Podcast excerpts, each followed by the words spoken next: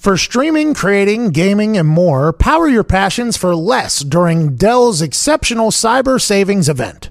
Enjoy up to $400 off stunning laptops like the XPS, along with high-performance desktops and next-level Alienware systems, redefining what's possible with 10th-gen Intel Core processors. Shop special prices on top brand electronics and accessories, plus enjoy free shipping on everything. Don't forget to ask for Intel when you call 1-800-BUY-DELL. That's 1-800-BUY-DELL. Hey, quick question. How much total time do you need with them? 10-15 minutes. 10-15? Okay. All right, thank you. I'll call you back. Is this job that miserable? What does that mean? We have an interview with Vinatieri. You just heard it. You just heard it live. We have an interview with Vinatieri. That was the Colts PR guy. Basically, I assume everybody and their mom wants to talk to Adam Vinatieri today. Sure. He just broke a record that's never going to be broken. Let's get to it. Ladies and gentlemen, joining me now is a man from South Dakota. He's an Italian. He played in Amsterdam. He played in New England. He played in Indianapolis. And now he sits atop the points mountain as king in the history of the NFL. Nobody has ever scored more points than this man. Nobody will ever score more points than this man. The Paisan, the old ass, Adam Vinatieri. Hey! Thanks for having me on. Hey, thanks for sneaking us in here. I tell you what, I saw your top of the mountain thing yesterday. I literally had to watch it about 3 or 4 times. laughed and cried the whole time. It was awesome. I had to make the Italian bulldozer job. I had to get the Italian side. You know what I mean? You're quite a paisan. Yeah, I love it. Yeah. The only thing I wish it wasn't had like 3 parts, so you wouldn't have to like scan to the next one and listen to it. I wish it could have, you know, I wish this social media needs to figure out a way where you can do a 5-minute piece and not have to like cut to the next one, to the next one, to the next one. You know what I mean? That's on Twitter, Vinny. That's on Twitter. Instagram has the minute. I know. I'm just saying. They need to figure out how. Anyway, keep going. I want to let you know there was a lot of conversation about what photos went into that video. A certain shirtless photo was definitely almost in there, and I pulled it out. Ooh. Well, that's when I was a whole lot younger, less gray, and probably body fat was probably at least a solid 5 to 7% less at that point. How's your body feel now, man? You just battled through a groin injury, which is a nightmare of an injury for a kicker because it just nags and nags and nags. I saw it the week before. I knew something was wrong with you. I was in the stadium. I did that old man kicking thing. I saw you hitting balls in warm-ups. The balls were flying ugly. Then you came out late out of halftime, and I knew something was wrong. I was like, Vinny's hurt, and then it came out you had a groin injury. They worked out other kickers, and then you still battled through and did that. Was there any way you were going to miss that Oakland Raiders game? Well, 2 things. First and foremost, Aaron Burrell, our physical therapist, did a fantastic job. We worked long and hard hours all week long to get it under control and to get it good enough to go. And I tell you what, I know you've always mentioned that I'm a pretty competitive guy. I sat in the training room, looked out the window, and watched 3 guys try to battle to take my job for a week. And I tell you what, that above anything and everything probably told me there's absolutely no way I'm not going to play this weekend because, you know, with all due respect to all them guys, I didn't want to be standing on the sideline watching somebody else do my job. So it was, you know, a collective hard work between – you know, the training staff, Aaron, I guess myself too, to make sure we were ready to go. But I was very, very happy to be able to go out there and be able to kick yesterday. Did you think back to the year where Matt Stover was kicking and you weren't whenever you saw those 3 dudes working out for the team? You're like, I ain't ever doing that a fuck again. Yeah, well, I don't know if I was thinking that, but yeah, it was kind of the same kind of feeling. And they're laughing at me. Aaron's telling me to get away from the window and come over and get some treatment. And I was trying to. If I could have, I probably would have went outside and did some push-ups right next to him just to show off. But I didn't. The Colts never called me and asked me to kick. I put a good resume on tape there, kicking as an old man. They never asked me to come try out, so I was a little upset about that as well. That's pretty. Yeah, that's pretdis- disrespectful, and I don't know, man. You probably should make a phone call about that. I just did. I just sent it out into the universe. We'll see what happens. Whenever you were hitting the ball in Oakland in warm-ups, they showed you right before you went out to kick that 25-yarder, and you had this look on your face, and it seemed as if you kind of realized what was about to happen. Was there any thoughts going out to that kick that you're about to walk into a place that no man has ever been, amount of points that no man will ever go in the NFL? Did you realize because when you do that snow kick, right, you have no idea in the moment that that's going to be the biggest kick in NFL history. When you hit the game winners in the Super Bowl, yes, you know those are big kicks, but going out there, you have no idea how big it's going to be. For this particular 25-yarder going out on the field, you had to have known how big this is for the history of football. Was there any thoughts going out there? Well, obviously over the last year, as the points get closer and the media talks about it a little bit more, I mean, I knew where we were at point-wise. I knew that this game, we needed 5 points, and all of a sudden we get an extra point and a field goal. It was kind of one of those situations that obviously I knew the next points that we had were going to be potentially the one that breaks the record. I don't want to say it was anticlimactic by any means going out there right before halftime and we're down by 4, but it was a cool moment. It was unbelievable to have all my teammates out there, giving me some love and showing that. It would have been unbelievable if you would have been there too, buddy. You and I did a lot of those points together as well. But I think at the moment it was like I was trying just to stay, hey, this is we're in the middle of the game. It's just some points. Let's go. But at the end of the game, when we called it up at the end, and Frank handed me a game ball and all the guys were around, I mean, that was a really, really special moment. And I think I'll probably be able to appreciate it a lot more when I sit back and think about it more. It was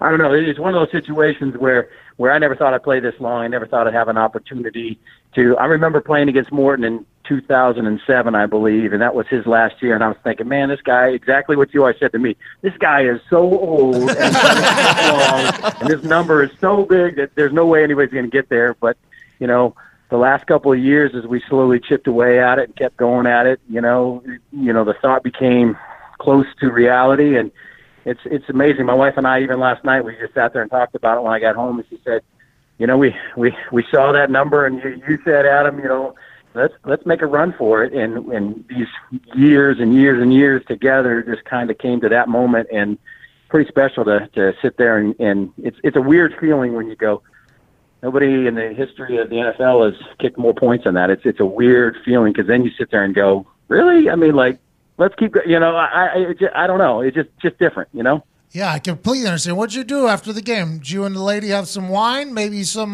beers, or did your kids just beat the hell out of you afterwards? This is how special my family is. After the game, they went and made a bunch of signs and decorated the house and did a bunch of stuff. So at about 2 o'clock in the morning when I get home, my wife hears the car come in, and she gets all the kids up, so they're all there when I got there. And hey, Dad, congratulations! It was a wild moment. It was pretty special, just being able to, even though it's 2 o'clock in the morning, they should be sleeping. They got school tomorrow, for them to come and give me a big hug, and it just shows the commitment that not only, I mean, obviously, as a football player, you know what you have to do, but the commitment that your family goes through as well over all these years to support and do all that stuff as well was a pretty awesome thing. Was there any thought right after you kicked that ball, take the cleats off, tell everybody to suck it, and walk right out of the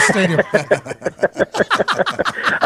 Not at that moment, not for sure, because we were in a pretty good battle at that point, and we needed we needed all the juice that we could to get through that game. But it's funny, people have always said that, and hey, yeah, you just walk off the field, and that'd be a hilarious moment. But that's not my style, I'm hoping that we can keep putting some more points on that, like you said, and make that make that number untouchable to anybody else, hopefully. I always said that you should do that. You said people try to be the nice guy. I always said, as soon as you get that goddamn record, as soon as that ball goes through the uprights, I'd take my cleats off, shoulder pads off. I'd be telling everybody to go ahead and suck one. I'm going to get out of here. I always said you should have done it, but you're a man of class. You're a man of class. Morten Andersen recorded a message and sent it to you. I don't know if you saw it. He was wearing his gold jacket from a golf course, basically saying, "Can't wait to see you in Canton." Have you and him talked at all leading up to this whole thing? I haven't. No, I know that at one point he was, if we were going to break it at home, he was going to plan on coming to Indianapolis, but that obviously didn't happen because of the situation. And I have not talked to him yet, but I think the last time, I obviously congratulated him when he got into the Hall, and you got a huge respect for what he did for the league and how he set the bar so high for all kickers. And I, as a kid growing up, I tried to, he was one of my heroes for sure. So, the fact that he sent that note, which he didn't have to do, but that was pretty awesome. And with a lot of respect for him. All right, man, there was times in college when you sucked at kicking footballs. There was times in Amsterdam, I'm sure you sucked at kicking footballs. There was times in New England where I'm sure you sucked at kicking footballs. There was games in Indianapolis where you probably thought you were never going to be able to come back from. What is the biggest takeaway from your career now that you are the undisputed greatest kicker of all time? What are some messages you think that younger players should take from your career? Well, just like you said, I think a small-town kid from South Dakota that can be on the top of the scoring board now, in my mind, it shows that anybody can do anything that they want to if they have the will and the determination to do.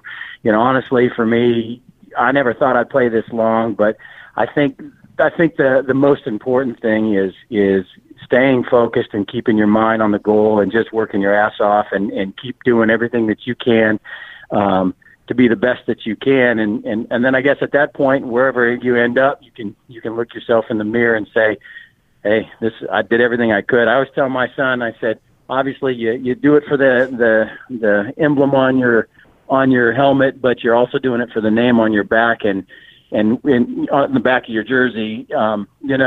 Whatever you're going to do the best that you can at whatever it is, and you'll always be proud of yourself. So for me, I just think that was, The longevity is probably the thing that I'm the most proud of, more so than any particular kick, just the ability to be able to year in and year out compete with all the young guys and to compete with guys that are always trying to take my job and still be going at it. To me, I think is probably one of the most my personal goal, I think. Well, I'll tell you what, you watching three bums kick outside and decide that you're going to fucking push through a groin injury is just a staple of your competitiveness. You are a legend all these years. You're about to pick up your 401k like 2 years from now. Checks don't bounce, cuz. Keep it moving. You're the absolute man. Appreciate you, buddy. Thank you. Congrats, man. This is pretty awesome. I hope you really enjoy this. No, I love it. Hey, Conti, Vinny, I appreciate you guys so much. Hey, Conti, why'd you let three? All right, man. Hey, Conti, if you didn't have those three bums come kick outside and right in Vinny's face, Vinny never breaks the points record. I think you should feel good about that. It was great. As soon as that day happened, he walked past our office and he goes, "Hey, I'm fucking kicking on Sunday." It was great. I was so pumped. I was so pumped. I was like, "Let's go!" Yeah, it was great. All right, have a good one. I appreciate you, Conti. No problem, buddy. Take care, bud. Hey, Vinny, thank you, buddy. I'll go. Pleasure, bud. Yep. See ya. That's hysterical. Absolutely hysterical. My favorite Vinatieri story, I don't think I've ever told it. I think the local newspaper might have wrote about it here in the last, because I told them about it. My favorite Vinatieri story was from my rookie year. We were undefeated. Vinatieri was not kicking for numerous weeks because he had a hip surgery, I believe, a knee surgery. He had like 3 surgeries that offseason. He was kind of dealing with some ailing things, and they brought in Matt Stover, okay? So Matt Stover's kicking, and now it's like week 10, week 11. We're undefeated at this point. We're definitely going to make a playoff run. Bill Polian wanted to see if Vinatieri's hip and knee was healthy. Okay, for the playoffs, because if you're going to get in the playoffs, there's only one kicker you want in the playoffs, and that's Adam Vinatieri. So Vinny and Aaron Burrell, the guy he gave credit to for getting his groin back together, were working every single day to get Vinny back healthy enough to kick. Matt Stover fills in for like 7 weeks there, kicking well, whatever it is. Vinny, though, is just working. He's at every single practice. They didn't put him on IR. Everybody was wondering why they're not putting Vinny on IR. He's taking up a roster spot, but we're undefeated, so it's not that big of a deal. It's all because in the playoffs, you want Adam Vinatieri kicking balls for you. That's what you want. So he's not on IR. He's not on IR. Week 10, maybe week 11 or 12, something like that, Vinatieri is now healthy enough to kick balls. He had been kicking by himself with Aaron Burrell away from the team. Now they want to see if Vinny can kick with the team. Let's see if he's back for full thing. So our special teams coach name was Ray Richleski, a guy that was in way over his head. He comes into the special teams meeting, which happens every single day, every single morning. He comes in, he goes, today we are going to have 2 kickers out there. It's not a competition. It's not a competition. Matt Stover, who's our starting kicker and has been doing a great job. Matt, you've been doing a great job. He will kick first from the spot. Then Adam Vinatieri will come and kick from the same spot. We'll do that for 10 spots. It's not a competition. And everybody looks around like, oh, this sounds like a fucking hey, this sounds like a fucking competition, right? And I'm a person who's been to kicking camps before. This is exactly how a kicking competition works. Is this spot, you go, I go. You go, I go. Stover goes first. So that meeting ends and everybody's like, okay, Vinny's back. Vinny was very much loved by the team. Matt Stover was kind of the reason why the kicking stereotype is the kicking stereotype. Kind of off by himself, kind of a nerd, kind of flaky. He was a nice guy to me, very nice guy to me, but very much he and I would never hang out, ever, okay? So everybody's like, oh, Vinny's back. Everybody's excited. Like, Vinatieri's back. Here we go. So we're walking out to the practice, and Justin Snow, who's the long snapper, looks at me and goes, why are you so relaxed? I was like, oh, this is awesome, bro. The 2 greatest kickers of this generation are about to have a kicking contest. He said, yeah, and you're right in the fucking middle of it. Have you thought about that? I was like, oh, no, I haven't. He's like, yeah, 1 bad snap from me, 1 bad hold from you. We're fucking over a legend quickly. I was like, oh, why are you so negative? Why are you putting that in my head right now, Justin? So he's like, well, that's something to think about. I was like, no, I don't want to think about that. I just want to think about, hey, I'm right in the middle of this, right? So then we get out there for the field goal period. It's the first fucking period of the day, okay? They hit the horn, field goal. We got Bill Polian standing right behind us, the entire scouting department. This is not normal. The entire scouting department's behind us. All the coaches are standing behind us. Normally, there's like little off meetings happening while field goal period's happening. Not today. Reggie Wayne, Peyton Manning, the entire offense, it's like a half moon surrounding the field goal operation, okay? So then I start looking around, and I look at Snow, and Snow's like, see? This is the fucking night. Everybody's going to see this. I'm like, oh, this is awesome, right? So the first one, Matt Stover's up, and I've told a story about how Matt Stover kicked. Matt Stover has a full conversation with Matt Stover before every single kick, like 1, 2, 3, 1, 2, 3. Come on, Matt, for Jesus. And then he kicks it through. It was a 20-yard extra point was the first kick. Matt Stover kicks it through, nothing from the crowd, okay? Everybody in the Colts organization is, I think Jim Mercy was even on a golf cart sitting right there watching. So then Vinatieri steps up, and this is the first time anybody on the team had seen Vinatieri kick for probably 3 months. So snap, hold, Vinny kicks it, and you hear like Reggie Wayne was like, okay, Vinny! So that kind of like opened the gates for like everybody's like, all right, we're allowed to pick sides here. So Stover goes for the next kick. It's like a 27-yarder probably on the left hash. Tong off the upright. It's like, ooh!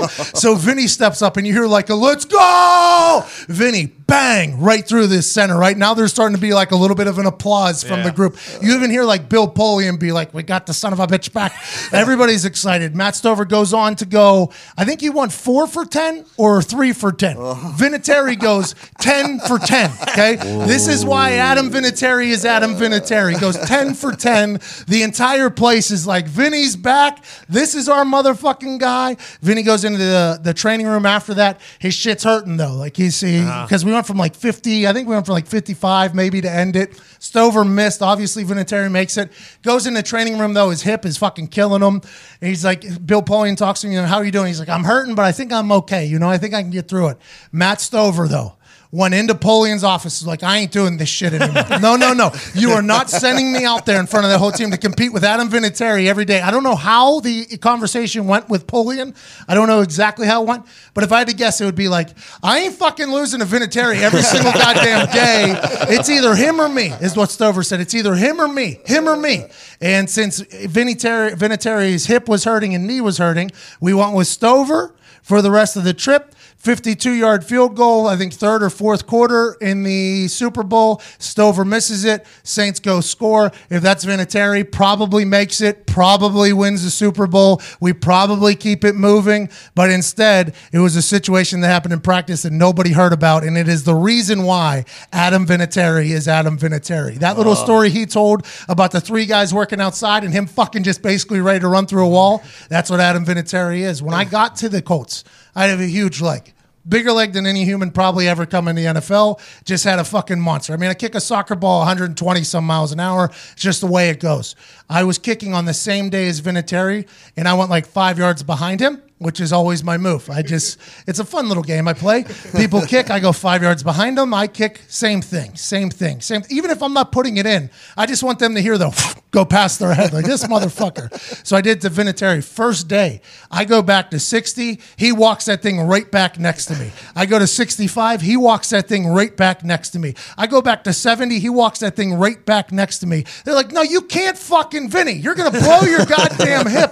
And it was from that day forward, we never kicked on the same day ever, because I was just hoping that I would. We were trying to save Adam from himself and also save me from being an asshole and fucking him over. Vinatieri is the most competitive human in the history of sports. Nobody will ever recognize that because he's just a kicker, but that man will do anything, and I mean anything, to make sure he's at an elite level. And that Matt Stover, Adam Vinatieri situation is by far my favorite situation of all time. Snow is just freaking out, and me in the middle just like, oh, this is pretty cool. Look at this. Oh, you two battling? Okay. And then for me, Stover likes the ball held very different than Vinatieri did, right? Mm-hmm. So it's two different holds. Not that that really means much to the common person, but to a holding kick situation, you give somebody a bad hold, it's a guaranteed miss. I can miss a kick for anybody anytime I want. As a holder, you can miss a kick anytime you want for anybody. So that I didn't really think about that until Snow was starting to put it in my head, like, hey, you can fuck this up for a legend. I'm like, oh, I didn't even. But then after Stover's first miss, I looked at him. I was like, was that my fault? And he was like, no. I'm like, okay, good. Yeah, I didn't think so either. Awesome moment. Very proud of Adam Vinatieri, man. Very, very proud of him. Best. I do think I put I don't want to say I put it in his ear. He mentioned it in the interview. But I mentioned the points record to him. I was like, I think I can go get this. And I think he's just been a guy that number, once it gets in his head, because in his head, he thinks, oh, Morten Andersen's a better kicker than me. If Morten Andersen has that record, he's a better kicker than me. And then there it is. No sleeping. This is Matt. You might as well be Matt Stover in this situation. He's going right to the fucking top, whether you like it or not. And that's why Vinatieri will be a Hall of Famer. Very thankful he joined us, man. What a cool guy. Where you're betting at is just as important as who you're betting on. Did you bet on the Pittsburgh Steelers money line just on Sunday? You should have. Did you bet on the Cincinnati Bengals money line the other day? You should have. Did you bet on the Kansas City Chiefs doing what the Kansas City Chiefs does? Absolutely you should have done that. And if you listen to this show, all we will give you is good bets. And there's only one place to go that isn't just a good bet, but a great bet, and that's mybookie.ag. Mybookie.ag is the one-stop shop to gamble on anything and everything in the world. Do you want to gamble on the NFL? Of course you do. It makes the games a lot more interesting. Do you want to gamble on baseball that is now over? Of course you did. Do you want to gamble on reality TV, politics, maybe even hockey?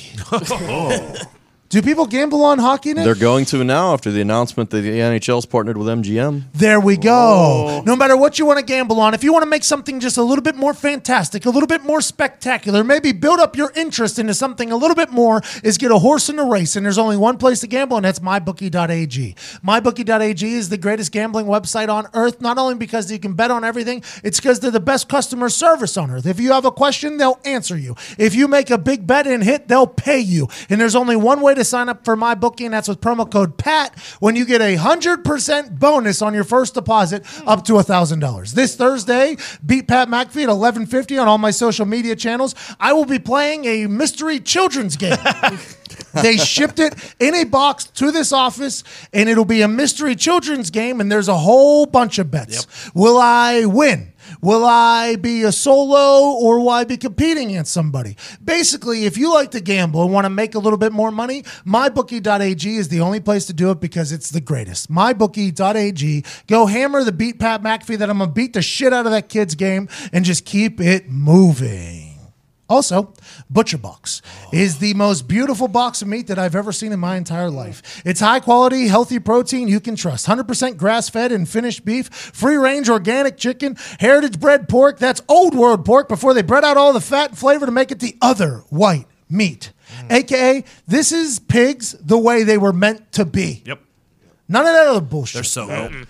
ButcherBox is incredibly convenient. It's delivered right to your door on dry ice. Free shipping anywhere in the 48 states. Sorry, Alaska and Hawaii. Sorry.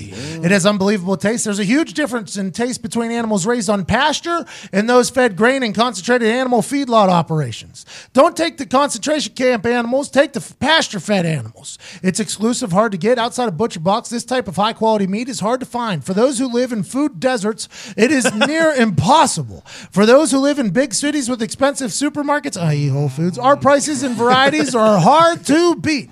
Get $20 off plus free bacon in your first box by going to butcherbox.com and use the code PAT at checkout. ButcherBox delivers healthy, 100% grass-fed and finished beef.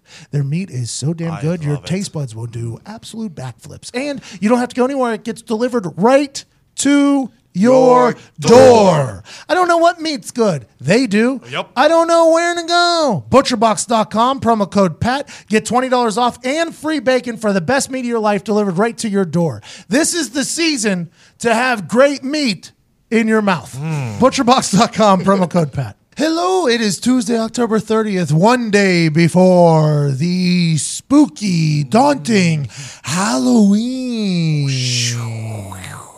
You know, there's a big push to move Halloween to the third or fourth Saturday of every single month. There's a lot of parents that are sick of taking their kids out on school nights, taking them trick-or-treating. Halloween is October 31st. Yes. Move the trick-or-treating to Saturday if your neighborhood wants to be soft. Mm-hmm. But don't be attacking everybody just because you're soft. Those nights going out on a school night used to be the best. Used to be the absolute best. Going the next morning. What you guys do last night? Oh, TP'd 14 houses. Grabbed some candy. Went to the rich neighborhood. Got some real big candy bars. At one point, we were even rollerblading behind a Jeep Wrangler. I mean, it was a good night last night.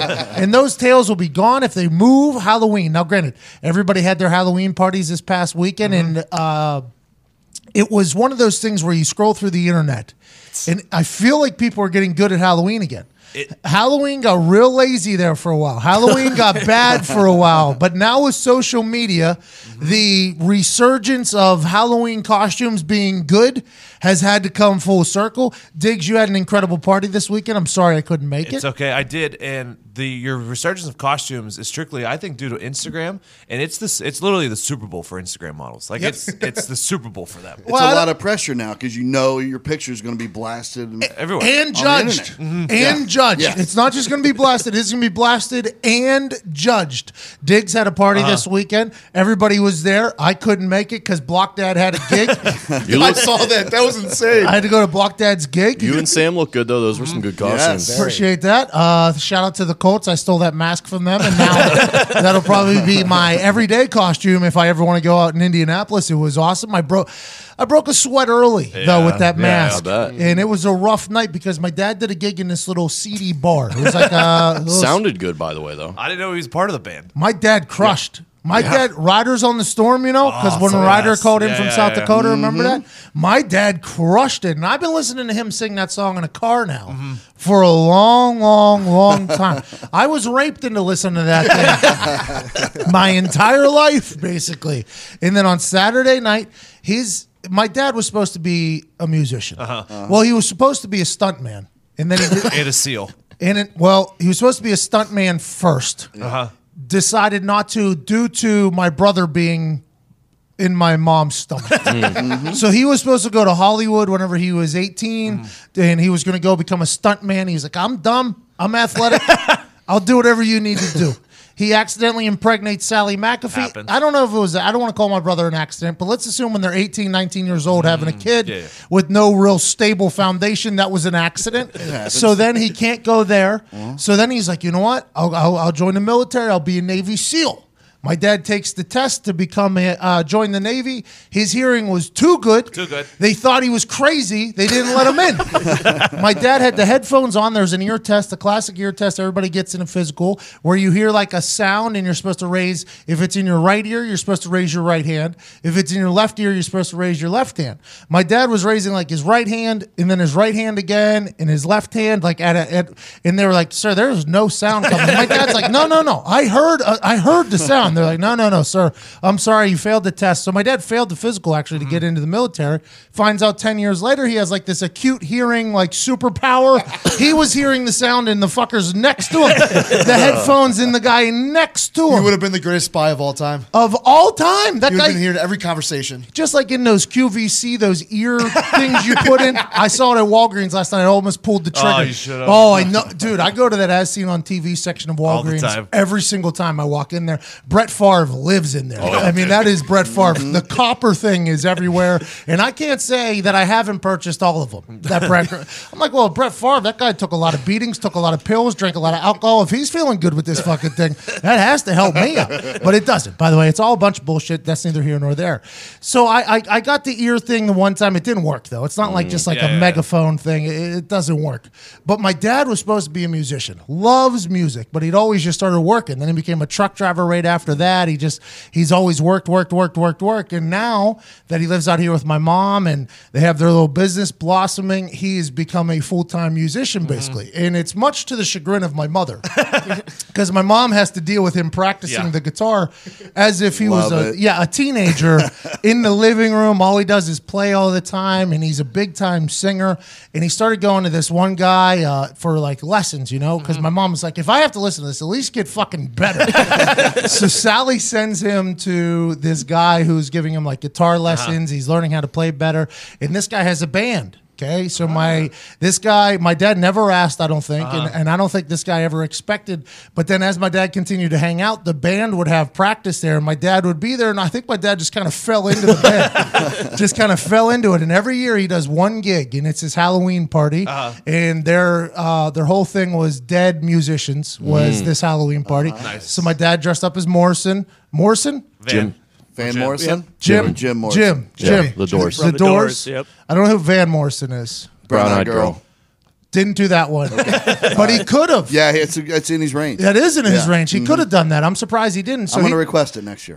Okay, good. So he did Jim Morrison, and he had chaps on. My dad was wearing brown leather chaps, wig. This is the same man, by the way. Assless? That is, all chaps are. This is the same man that whenever he saw me get my ears pierced in high school, he didn't talk to me for 2 weeks. Our house is literally 200 square feet. He refused to talk to me in our same house because I had ears pierced. He loves Prince. That guy wears heels, makeup, loves Prince. Loves Kiss. They literally paint their... Loves Morrison, who's got this long hair. Wouldn't talk to me for 2 fucking weeks because I disrespected the family, he said. On Saturday night, he looked and sounded the part. I was so proud of him. I was losing my mind, but I knew... Going into, and this is This is not me sucking my own dick, but I was rolling right into my demo there, into that bar. Yeah, so I had to go in with a good costume, and that Colts mask was just staring at me. And I'm like, I have to wear that fucking thing. And then Sam was like, oh, I could be an old lady. I was like, all right, let's do it. And she went in there, and she started decorating her face, drawing lines in there. And when we walked in, we walked right past my dad. He had no fucking idea. We walked right in, right past old Tim McAfee. He had no idea. And then whenever he saw me, he was like, oh, I should have fucking known. This guy, you fucking the kicker. You're the kicker. I was like, Dad, what's up, man? He was so happy we were there because we weren't going to go. Then the mask came together. Yeah, yeah. And we were going to go to my dad's gig and then come by your house. Concerts were supposed to start at 9. These fucking guys, they didn't start till like 10:30. It was like Kanye. It was really like it was fucking Kanye. I was sitting in this local bar, just like hanging out, sweating. Like, yo, are we ever gonna get to this? I'm sending my dad a text, like, when are you fucking singing? He's like, well, it's supposed to start 45 minutes. He's like, I'm new to the band. It was like, I'm new to the band. I don't know. Were they in the green room the whole time? There was a back room. Oh. They were putting their set list together. Yeah. I guess they're putting their set list together. My dad doing band things. Yeah, my dad was a part of 5 songs. So I was just trying to find out when his songs were. So like, hey, I respect the band. I respect the party here, but I am a homebody. This is like literally my nap night here. And then my dad comes out. He sings the Riders on the Storm song. I guess he had 2 other songs after that, but I bounced. As soon as Riders on the Storm happened, I was out of there. But I was so proud of my dad. I was so proud of him. Can we have him do a music video? I had to see he gets so nervous. My dad gets so nervous. I knew he was nervous too. So like there was a long time in my life where my dad never missed a single sporting event of mine. Even whenever I was in the NFL, he was traveling to cities to watch my games, and I couldn't even see him because I'm in the hotel, and then all day I'm at the game, and there's like a 20-minute period after the game where you go visit with your family. My dad was at every single game. My mom was at every single game. And I was like, my dad's got a gig. Like, this is something I got to be at. I got to be at this. And I get there, and right beforehand, after he knows it's me and Sam, obviously, we're sitting in his section, the McAfee section. It was pretty hilarious. They spelled her fucking name wrong. But I'm sitting there with my mom, and I see my mom's like getting a little, my mom's like a little nervous for him, you know? This is a brand new thing for old Block Dad. So my mom orders this big ass beer. I've never seen a beer this large. It was like a cartoon fucking beer. And I'm like, what are you doing? She's like, I'm getting nervous. So my mom starts drinking it, and then all of a sudden, I know where Jim Morrison comes around. He slams the beer. I'm like, what the fuck are you doing? He's like, I got to loosen up the vocal cords. I'm like, you're a little nervous, aren't you? He's like, I'm excited, you know? And he got up there and just absolutely crushed it. He had one bad performer move. He was singing in the band. It was in between him singing and the band was playing. And he turned his back to the crowd. He wanted to show respect to the drummers and guitarists. I was like, you need to do the side, though. The side point. Because when you turn your back, it acts as if you don't like us. Right. Like, you're not appreciative of us. And he was like, I wanted people to know that I like the fuck what the drummer was doing. I was like, Dad, I was so proud of him, though. That's awesome. I sent him this big, long text about how proud of him I was. It was awesome. I almost cried in that grandpa suit. I was videotaping the whole thing. I was videotaping the whole thing like a proud parent. At a ballet. Yeah, and then there was this one part where I knew, because I watch The Voice. You know? And I watch all these talent shows. And when people sing, you can tell if they're like holding back or not. Like you could tell. And there was this one part, Tim was letting her loose. And I was like, let's go! It was echoing through the whole fucking thing. It was like, I almost like cried. It was a really, really cool moment. Your guys' costumes were incredible. Yeah, we had a really good time. We had like 50 people show up, which was not expected. It was a lot of people. Awesome party. Nick was making shots every 15 minutes. He was the leader of the drunk. Well, I also saw Nick had no sling on either. I saw he was just tossing a shield around as if it was Achilles. I had my brace on. It was attached to his sling. It was perfect. Genius, by the way. Is that really what you did? You attached the shield to your sling? Yeah, for a little bit, and then I got tired of the sling, so I took it off and I started wearing the shoulder brace. It's a little less restrictive. Okay, gives me a little more movement. So you were Brad Pitt Achilles. Yes. Yeah. Oh yeah. Aggressive decision. He was quoting lines from the movie all night. I saw that on the internet. I wasn't even there, and I heard that happening. Good. That's awesome. Neighbors loved it. Neighbors loved it. Yeah, I let them know I was there all night long. I was on a mission. How are you and your neighbors? Dick's moved into a new place. Yeah, well, they hate him now. No, I only met the one, and he came up to the fence in the middle of the party and was fishing for an invite. And I was like, I don't know you like that guy. But he was like, so the neighbor comes over. He's like, oh, it's a fun party over He's like, there. It looks like you guys are really having a cool group. And I was like, yeah, sorry. We were going to tell you we're having a party just to let you guys know, like, just so you didn't get mad. He's like, no, it's fine. I don't work till 3 p.m. tomorrow. I got the night shift tomorrow. And I was like, okay. And he's drinking a Coors Original. And he's like, if you need any firewood, I can bring some over. And I was like, okay. The older guy. Yeah. I wish you would have called the cops immediately. Right after Diggs doesn't invite him. Hey, you hear the fucking assholes next door? I just told him I could come. And they chose not to. He's probably like 55. Oh, you should have let him come in and meet Coach. I loved it. Dude, my dad was at the fence talking to him, too. So I saw Diggs' IG story. I was keeping up with the whole thing. Because the plan was, like I said earlier, we're going to go to Block Dad's gig, watch him sing a couple songs, and then come right over to your party. Surprise, we're here. Yep. This is going to be awesome. Nobody in the world would have expected us to show up at your party, by the way. No. Just like nobody expected it. Not even my parents expected me to show up at my dad's thing. So it was going to be like a bing, bang, boom. So I'm following along on the IG story. And the first one I see is fucking Coach Diggs dressed up as himself.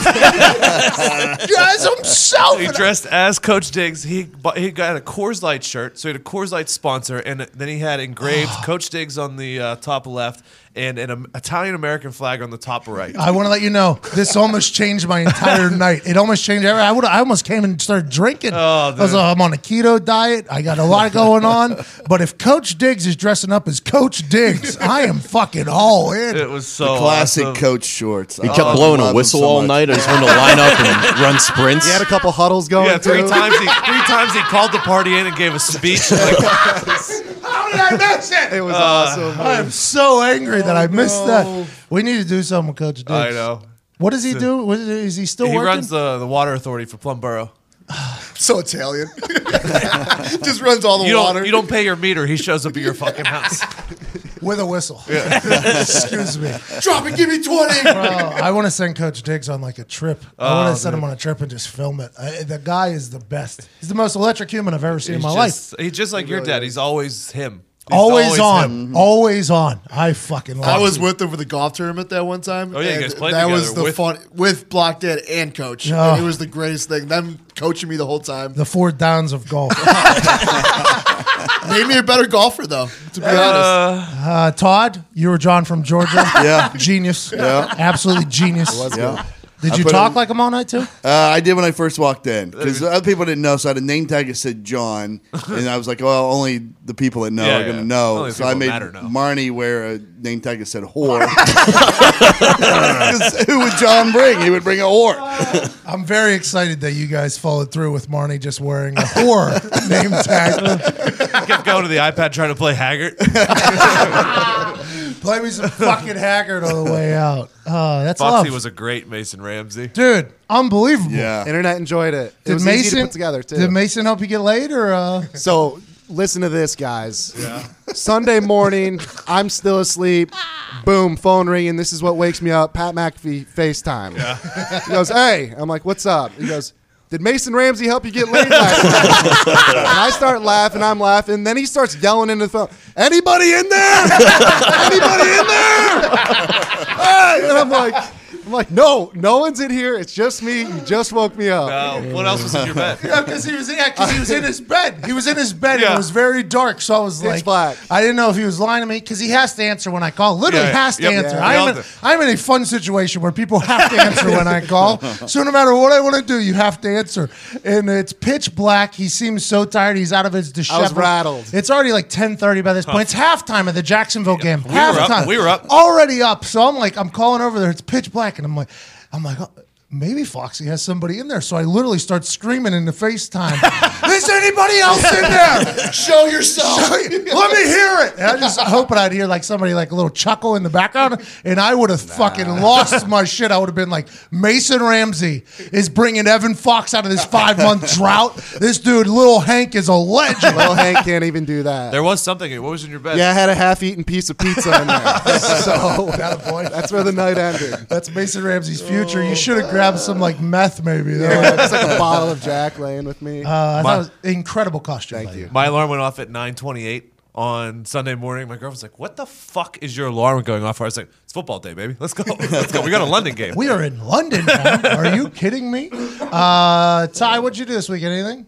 Well, I went. I showed up a little late, so I didn't get like the Instagram picture and everything. Hey, now, by the way, That's kind of a new thing, by the way. If you show up past the social media blast time, we did as soon as everyone got there. Yeah, you kind of miss out on everything. Well, and I would have known you were there. Yeah, I mean, I had to get caught up too so quick because like if you get there an hour late, everyone's kind of already pretty well oiled, and I was like, all right, well, this kind of sucks if I'm the only person who's not boozed up here. So you just have to start hammering the shots quick. But no, it was a fun night. I was very kind of Gottish. Yeah, he was a fire chief, and he had an incredible fire chief mustache. Oh, yeah. I mean, the original idea was I was going to go as Matthew McConaughey from True Detective. Mm-hmm. Of course, my girlfriend didn't want to go as a dead naked hooker. So kind of, what's her deal? Hey, what's her deal? So we ended up going back to the mall, the Spirit, and we were in there for 2 hours on Saturday. And we saw Evan. I saw Ty in there. He was miserable. Eventually, dude. I was just like, listen, I don't care what we fucking go as. Yeah. I an hour in, I was like, all right, I need a timeout. I'm about to kill someone in here. So what was the runner-up?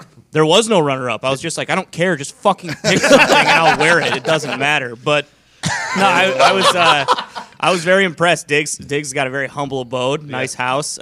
Next day, I was going to leave at noon. Nick's keys were still in the front door.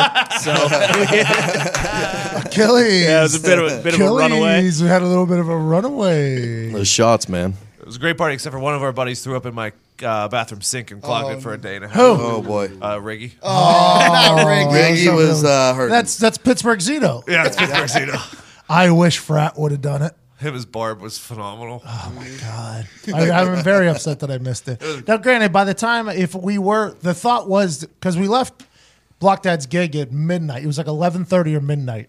Yeah, we wound. You guys would have been gone by then. Yeah, around 1 is when people left. Well, no, I'm talking about gone. No, I mean, like, it was pretty much, yeah. Yeah, but in my head, I'm talking, like, humans. Because I was watching IG stories, and I was like, I don't know if we roll in there right now. I don't know if now's the time. I love the fact, though, that old John from Georgia and his whore girlfriend took you guys, 7 minutes to find your costume? Yeah. Ty's a fireman. Beautiful. Obviously, Gator was there as well. Gator. Gator, did you have a good time, or were you dressed up as? So I went as the quickest shot in the West. So I was a cowboy with 2 holsters of Jim Beam on me at all times. Oh. Didn't even get into the Jim Beam because I was succumbed to the shots that were poured every 15 minutes. Yeah. Oh. And then I made a nice Irish goodbye at like 10:15. That was a good move. That's a great move. The Irish goodbye is a good move. I love that move. I was trying the entire time to figure out how I could do it at my own party. Just got to go to sleep. But then you got to worry about everything else happening at your house. You just got to call the police on yourself. That's the only way, you do it. Act like you're the neighbor. Hey, man, there's a fucking problem. Huge fucking hurry. Some asshole's yelling Hector every fucking 10 minutes. Who owns the house? Some dickhead with a fucking beard and his dad's wearing short shorts with his name on it. Talk to the dad. Wow, that conversation's incredible. We were really doing it today, weren't we?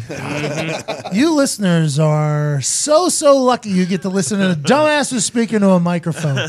And if it makes you sick, maybe you want to shit, there's only one way to make your shit better, and that's by getting a bidet. Oh, yes, bidets used to be that for the rich and famous, but no more. The butthole cleanse that can change your life is now affordable for everybody thanks to Omigo. Omigo, a revolutionary toilet seat replacement. Are you anal about cleanliness in a bathroom? What if I told you I could change the way you poop? Have you ever really thought about wiping with toilet paper? Like, really thought about it? Think about what you're doing. You're taking a piece of paper, putting it on your fingertips, dipping into the oil, and trying to hope it doesn't end up on your fingers. Also hoping that it becomes completely clean so you don't have to walk around with monkey butt all day. Oh, wow. You don't want to waddle. You don't want to be like, you know what? My wiping patterns are good, but they're not great. 30 minutes after I wipe, I tend to have a little bit of an itch down there. It's not completely clean. What do I got to do? I got to deal with this for the rest of the day because I'm sitting down, I'm at work, I'm at school. Maybe I'm away from the house. I don't want to take a full shower. I ain't got time to get the hair wet and have to dry the hair again. There's only one answer and one answer only, and that's a bidet from Omigo. It washes you in all the right places. You can adjust the water temp, position, pressure, which is a big deal. Some like it rough, some like it soft. You can pressure the width, the movement. It's just like you took a shower, but it only underneath in the area you need cleaned up. It's a heated seat. It has a nightlight, Zito. Wow. Wow. Love it. Soft closing, air dry, remote control deodorizer, carbon filter eliminates all the odors. Change the way you poop today. Save trees, water, and electricity. Say goodbye to TP. U.S. alone uses 36 million rolls of toilet paper in one day. Wow. That's a lot. It's a waste. And you're probably a big part of that, you, listener, right now. Mm-hmm. But your life's going to change just like our life has changed at this office because Omigo has given us bidets for the office. And have our buttholes ever been happier? So nope. So saving trees. It's clean and safe, automatic self-cleaning, on-demand silver ion sterilization. It's quick and easy. Install yourself in just 20 minutes. The installation I thought was going to be much more difficult than it actually was. Wasn't. A dummy like me can do it. A dummy like you can do it. That's why I always do my business on Omigo. Get $100 off your order when you go to myomigo.com/MCAFEE, myomigo.com/McAfee. That's Omigo, Omigo. Go to myomigo.com/McAfee. Get $100 off and make your butthole much, much happier. Your days are better when your butthole is happy. That should be their... Amen. Yes. That should be their tagline. Print it. The future seems weird at first. Let it be weird and enjoy the hell out of it. I'm telling you, I'm a man's man. Everybody knows that. Yeah, of course. Sure. I wear jorts. I don't watch no Disney movies. I don't do none of that. I'm a man's man. I eat meat. I keep it moving. Wings, beer, pizza, keep it moving. But what do? When I sit down and poop, I bidet the hell out of my butt right now. And there ain't nothing wrong with that. I want to let you know that. You are no less of a man if you bidet your butt. You're just a cleaner, happier one. And that needs to be something you need to experience today at myomigo.com/McAfee. Get $100 off. By the way, quick recommendation. I did watch a cartoon movie last night in between the 4 o'clock games and the late game. Coco. Good movie. Oh. Smallfoot, also good. There you go, a couple recommendations. Ferdinand, another banger. Yep. Things to think about. Speaking of things to think about, here's a thought-provoking conversation from earlier. We had 2 people make an appearance at TwitchCon. Yeah. Oh, I'm truly jet-lagged. I know what it means now. Yeah, you guys were Twitch-conning people into thinking you're gamers. The thought of... every time I saw you guys were just drinking. This was just a nerd... This was a nerd party in California. They get down. They get down over there for sure. Yeah, I mean, first of all, I walked in to this second party on Saturday, and I looked around. A lot of lines. The first one was LineCon. It wasn't TwitchCon. I'm serious. It was terrible. A lot of lines in the video that... Can we talk about TwitchCon? Yeah, so what is it? TwitchCon is this thing in California where everybody who is a partner with Twitch... So it's affiliates, community, and partner. Yeah. So it's like everyone that's involved with Twitch. Mm-hmm. Okay. So you guys get invited. They don't pay for it, though. We had to pay for it, which is very interesting on Twitch to do that, isn't it? Yeah. Oh, yeah. We build your site. All the partners build their site. Mm-hmm. And we have to pay to go hang out. That would be nice. Yeah. Wouldn't it? Mm-hmm. Well, granted, we're pretty small fish in the whole Twitch pond. But not anymore. Not anymore. So you guys fly out to San Jose on Friday, and I followed along on Zito's IG story. It was basically him just drinking in different places the entire time. Yeah, so I was trying to get my inner Vince Vaughn. So you just got to be extra loose at all times. Internship. Yes. Now we're saving lives. Okay, let's talk to Connor. Started in a blender. Okay, so you guys go over there. We go over there, yeah. First time in California. First time. How did you enjoy it? It's pretty cool. Love the landscape. It was good to see hills again. Yeah. In the grasslands of Indiana, they've treated me well, but it's nice to see a little mountain here and there, you know? It is. The flatlanders don't fully understand that whenever you can't see in front of you or where you're around something, it's not a bad feeling. It's actually a pretty interesting feeling of living. Yeah. You know what I mean? Oh, yeah. So you guys go to San Jose. Is there any Twitch meetups? Did you guys play video games with anybody notable? Anything happened? Or was it just strictly the IG story of you guys drinking in different places with Twitch t-shirts on? No. We weren't just drinking. Okay. We were shaking hands. Yep. Kissing with babies. Bartenders. No. These bartenders were terrible. Pull out of your pocket. Yes, this morning you come and I said, Hold on. He's got 100 business cards here. They were mingling. Yeah. We were mingling. We got a bunch of guys that want to play some Fortnite with us, which I guess we'll get back into. So it's kind of like YouTube where you play on theirs, you play on... What is that? All those business cards. This is $1 billion right here. That's what this is right here. $100 million. $100 million right here. Yeah, no, we got some good stuff. We actually one of the guys, one of the cooler guys, I think Ice Prime. Yeah. His name was. He's a nice guy from Colorado. He was the first person to do a dab on his stream. First streamer to ever dab on a live stream. Three weeks ago. Man, y'all fucking Twitch people. We're meeting pioneers. That guy's a pioneer. Tell you what, you Google Ice Prime and Ice Prime Twitch is the first thing that pops up. What's going on? So what else is going to be? The fucking international seizure of the drug people? I don't know. So you guys shook a lot of hands. You played some video games. Oh yeah. How's our Twitch stream looking? Are we going to be up? It looks good because we actually did the panel portion as well, where you do all the nerd stuff and you learn how to build your channel. Oh, I thought you guys were on a panel. I was like. No, next year. That's next year. It's next year. That's what we'll do next year. So you guys asked questions at the panel or no? Yeah. So it was just one of those things. It was all the Amazon people working it and stuff like that. And let me hear a question you asked during the panel. Well, I asked about the analytics, how all that breaks down. Do you know anything about that though? Oh, I learned. Now we do. Now we do a lot. Yeah. Proud of our boys. I am too. It looks like you guys went to a little boot camp. It was actually pretty interesting because I kept every person I had talked to, I was like, what am I supposed to do here? Because it was it's smart. I just want to know what they want. It's your first time, right? Exactly. Yeah, it was I was basically a virgin there, so I was trying to figure out how. Yeah, how do you make it worth it? Exactly, and everyone had the same. By the way, we paid for the tickets; it won't be worth it. There is nothing they did this weekend. Great video coming out though. Unbelievable! I did see one of you two put up a picture on Instagram, and our CFO Phil goes, and the caption was "shaking hands and kissing babies," and Phil's comment was, "I'm going to need the names of every single hand and baby that you shook to make sure that was worth it." Yeah. Because Zito knew he wanted to go to TwitchCon 2-3 months ago.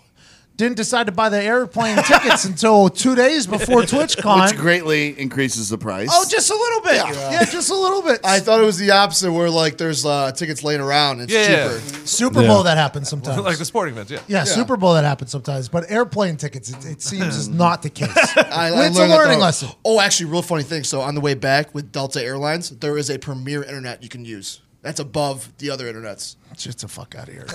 So honestly, too, back to TwitchCon. Yeah, there were some pompous people there too. Oh, not all. Hey, not all gamers are friendly. Arrogant. Oh, this one guy referred to us. He was explaining. I don't know how we started talking to this guy. First of all, fuck that guy. But this guy somehow he's talking about Battlestar Superhero Galactica, something. Not even I know about, and I consider myself pretty well versed in the gaming universe.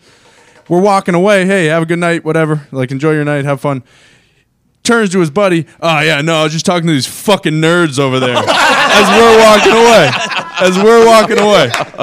Oh, this guy was the biggest nerd, too. So it was we were in right hook mode right after that. Yeah, LineCon was over from then on for me. I was just walking right up to the corner of the bar. 4 Jack and Cokes every time. I was ready to throw fists at somebody. Well, at those, I went to a couple of sales conventions in my day. Your schmoozing doesn't go on in the convention. It goes on at the bar later, where everyone's a little looser. You meet people, they open up. Yeah, that's when we met our good friend now, Ice Prime. Oh, okay. Ice with him one. Sorry, he's a good guy too. Very Once excited. Prime. So it's basically, Ice. Yeah, Once Prime. Ice Prime. Dual meaning. Once. He's a pioneer. Hey, you guys would say this was a good trip, though. Absolutely. Yeah, I think the Twitch stream's going to grow tenfold. It has to. I agree. But also there's one thing where they there's companies that are wanting to sponsor people. So there's you apply and then you stream a certain game for an hour, right? You got trapped in this one. And then you get $250. Oh yeah, and then right into your account. That's easy. Yeah, it's easy. Great. We're gonna do a lot. Yeah, we're going to start raking in cash. Oh, yeah, that's what I heard. Remember that, Foxy? 100 million. 100 million. Hey, we finally met half of them. Hey, congratulations. Very happy for you guys. Very, very happy for you guys. Yeah. How's Boston feel? You guys won the fucking World Series. I'm still on cloud 9 right now. Landed in LAX. Landed in LA. Get off the flight. Sox win. They won. I own LAX now. It's my airport. It is my airport. I was watching that. Yeah. It seems as if that LA team, I don't know how they got there. I don't know how they got to the World Series. The NL wasn't great this year. No, it wasn't. I don't even know what that means, but that's the other side. Yeah, their whole league wasn't very good. It's basically the Eastern Conference for basketball. Or the AFC. AL. Is the NL. NL is Boston? No, that's Dodgers. AL is American. Oh, League. You're saying not geographically the Eastern Conference. Yes. Correct. Competitive. Yes, competitively. Comparingly. Yeah. Got it. Because that Kershaw guy, they had him pitching until the 7th.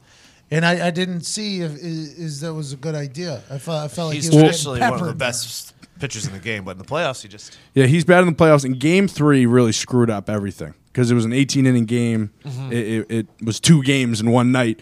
So, I mean, half of our pitchers were worn out, so that's why the starters were going much further. Like, David Price went into the 7th, too, I'm pretty sure. So, I mean... Yeah, but he was dealing. Yeah, he was. He was doing well. Yeah, I always thought baseball was one of those things where it's your pitcher versus the other team. Right, that's exactly what baseball is. I mean, as a professional baseball player, I saw it quickly. There was nothing I could do on that field that saved us from the other team hitting 7 home runs in one inning. There was nothing I could do.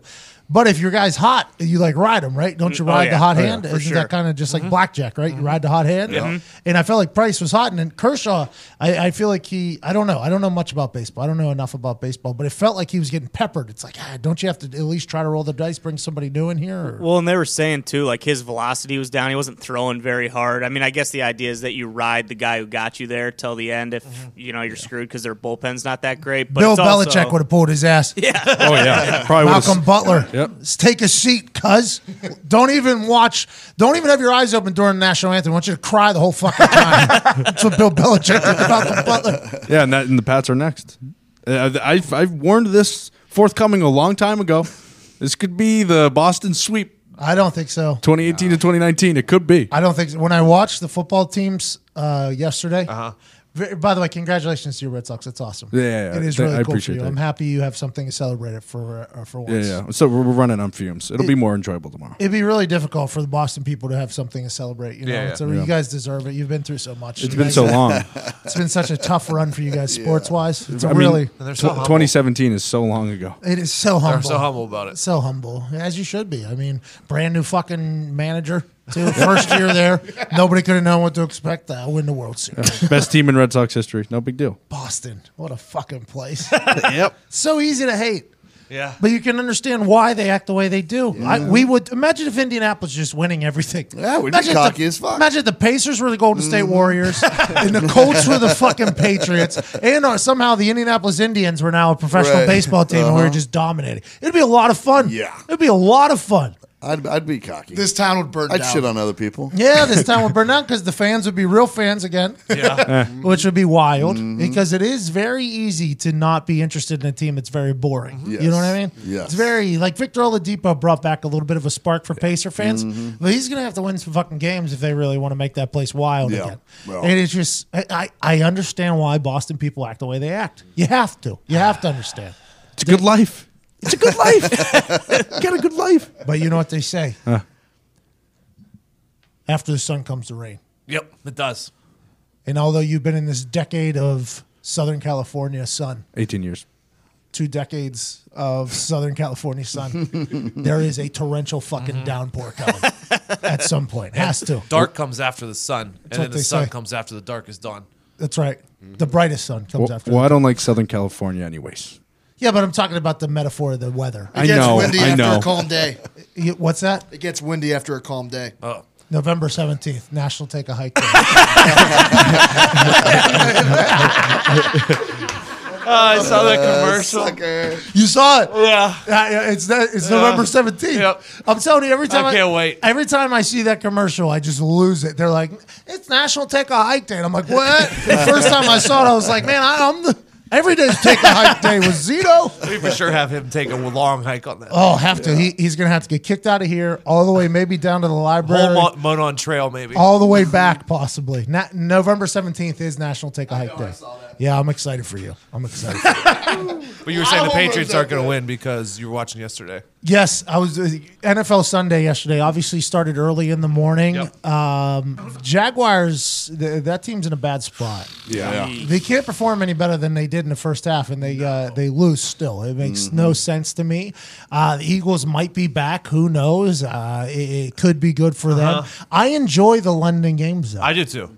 I love waking up in the morning and having a game on. As a fan, I liked it. Yeah. As a player, I hated it. What time was it from West Coast? 'Cause 6:30. It was 6:30. I don't understand how West Coast people watch TV.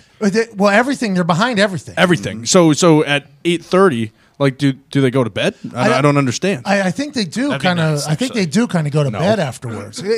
When I was out there for 3 days, I felt like I was living behind. Yeah, I was behind everything.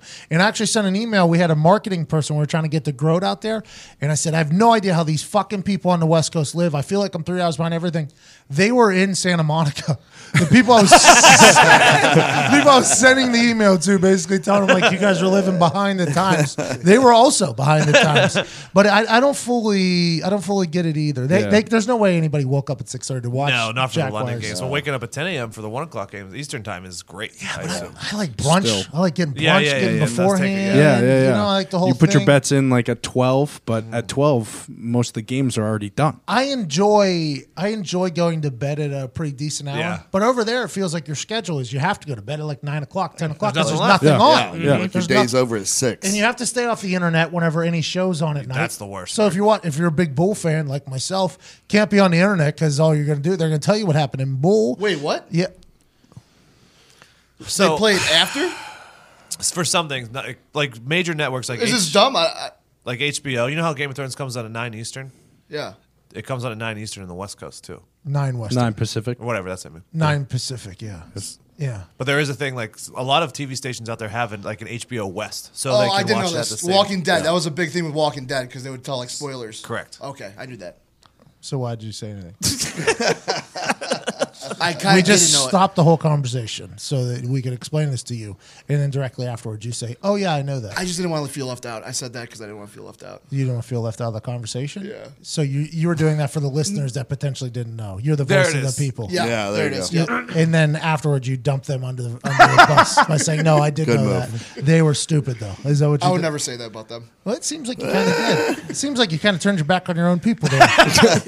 National Take a Hike Day. Yeah, so I learned that because of the Kardashians. Oh, yeah. Because when the Kardashians were huge, Kris Jenner would be tweeting out, like, West Coast people coming up in 20 minutes, we're up. I was like, oh, they literally can't stay on. They have to stay off the internet for all the spoilers. Mm-hmm. It's a weird place over there, but the weather's beautiful. It's nice. Palm trees are cool. I enjoy palm trees. That London game, though, as a player, it just fucks up everything. It literally fucks up everything. Your entire system, your entire routine, everything is changed, but it's a cool experience, you know? So when I was in London, I got a chance to go speak on Regent Street. Okay. Which is in the middle of London. So basically, it's like London's Broadway, I guess.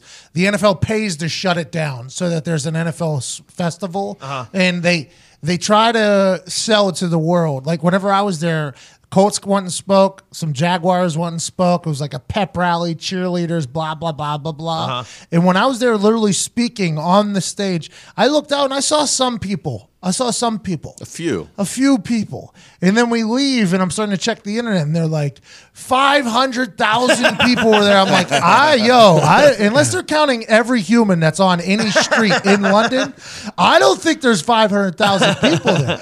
But it's like a cool thing because you're literally introducing a sport to people that know nothing about it. It's just American sports is basically what they care about. The games are always sold out.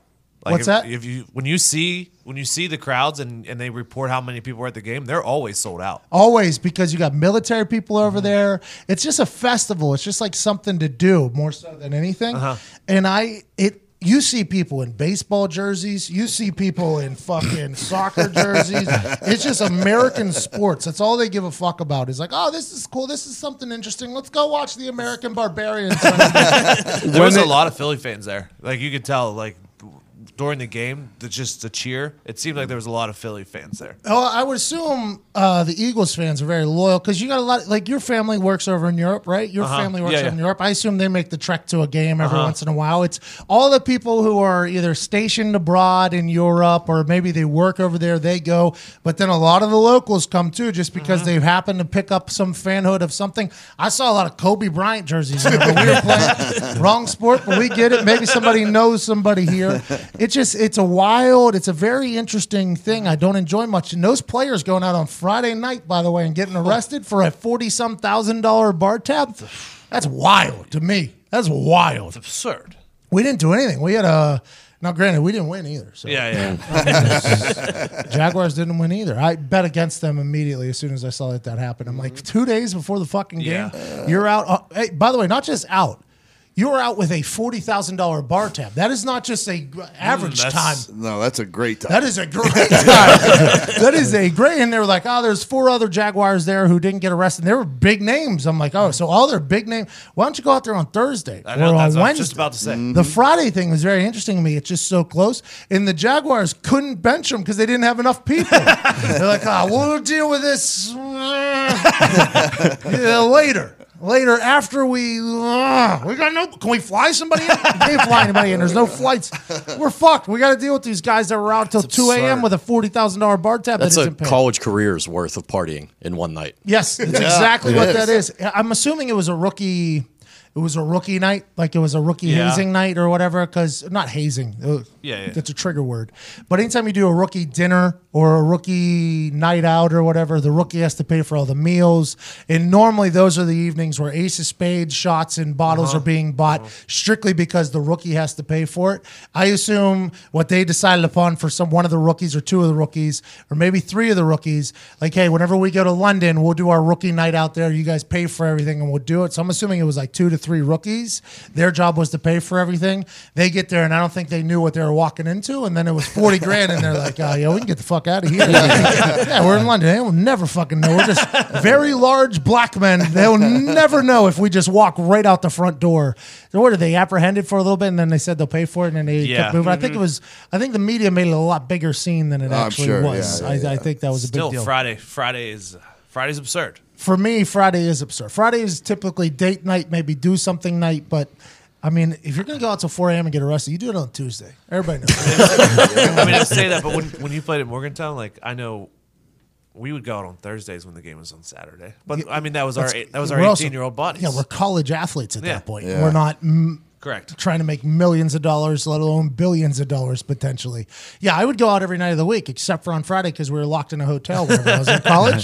So that's a lot different animal. But in the NFL, I think it's crazy because people know who you are too, especially in England, because every football fan in the world is probably in London on Friday, Saturday night. It's just a weird move to get arrested there. Wait, when you were in London though, what was your schedule for Saturday? Was there like a big day? We did the Regent. We did the that was the day we did the Regent Street thing. It was you do a walkthrough in the morning, Regent Street thing, and then you're kind of to bed, and then you got the game the next morning. Basically, you drive over to the stadium the next morning. It was just I knew it was bad news though. You can't run into the cops on less than 48 hours before your game and have something good happen. I know that's not the case, but the Eagles win. Maybe the Eagles are back. Jaguars, Jalen Ramsey gets a big pick. Everybody thinks, oh, maybe the Jaguars are back. Turns out they ain't. Bortles can't throw anything besides 5-yard crossers. I have a question. Yeah. He's looking very bad at football right now. Yes. Very, very bad. He was very bad. Are they in a situation right now with like Eli Manning? Because they benched him last week, right? And then he started again this week. Yep. Is there a situation where it's like we can't even pull this guy? They have no one else. Like Cody Kessler. Yeah. Who is that guy, though? Who is Cody Kessler? He played at USC. And then he played he was in the Browns. He was in the Browns. Oh, yeah. Oh. He didn't make it at the Browns. Yeah, there's not a lot of people making that to Brown. But I think the Jaguars are a beautiful case study of what happens whenever you pay the wrong guy too much money and the rest of the egos in the building get pissed off, just like what happened in Seattle. Just like what's happening in Jacksonville. That's Tom Coughlin's team. I wonder how he felt about his players getting arrested on Friday night. I'm assuming that wasn't his favorite thing. I'll be excited to see what happens. I'm good for the Eagles, though. I hope the Eagles are back. There was a lot of shit happening on NFL Sunday. A lot of things happened. I enjoyed watching it. Was the big-ass Hall of Fame guy there with a certificate to give Vinny after he made that kick? He wasn't there. Huh.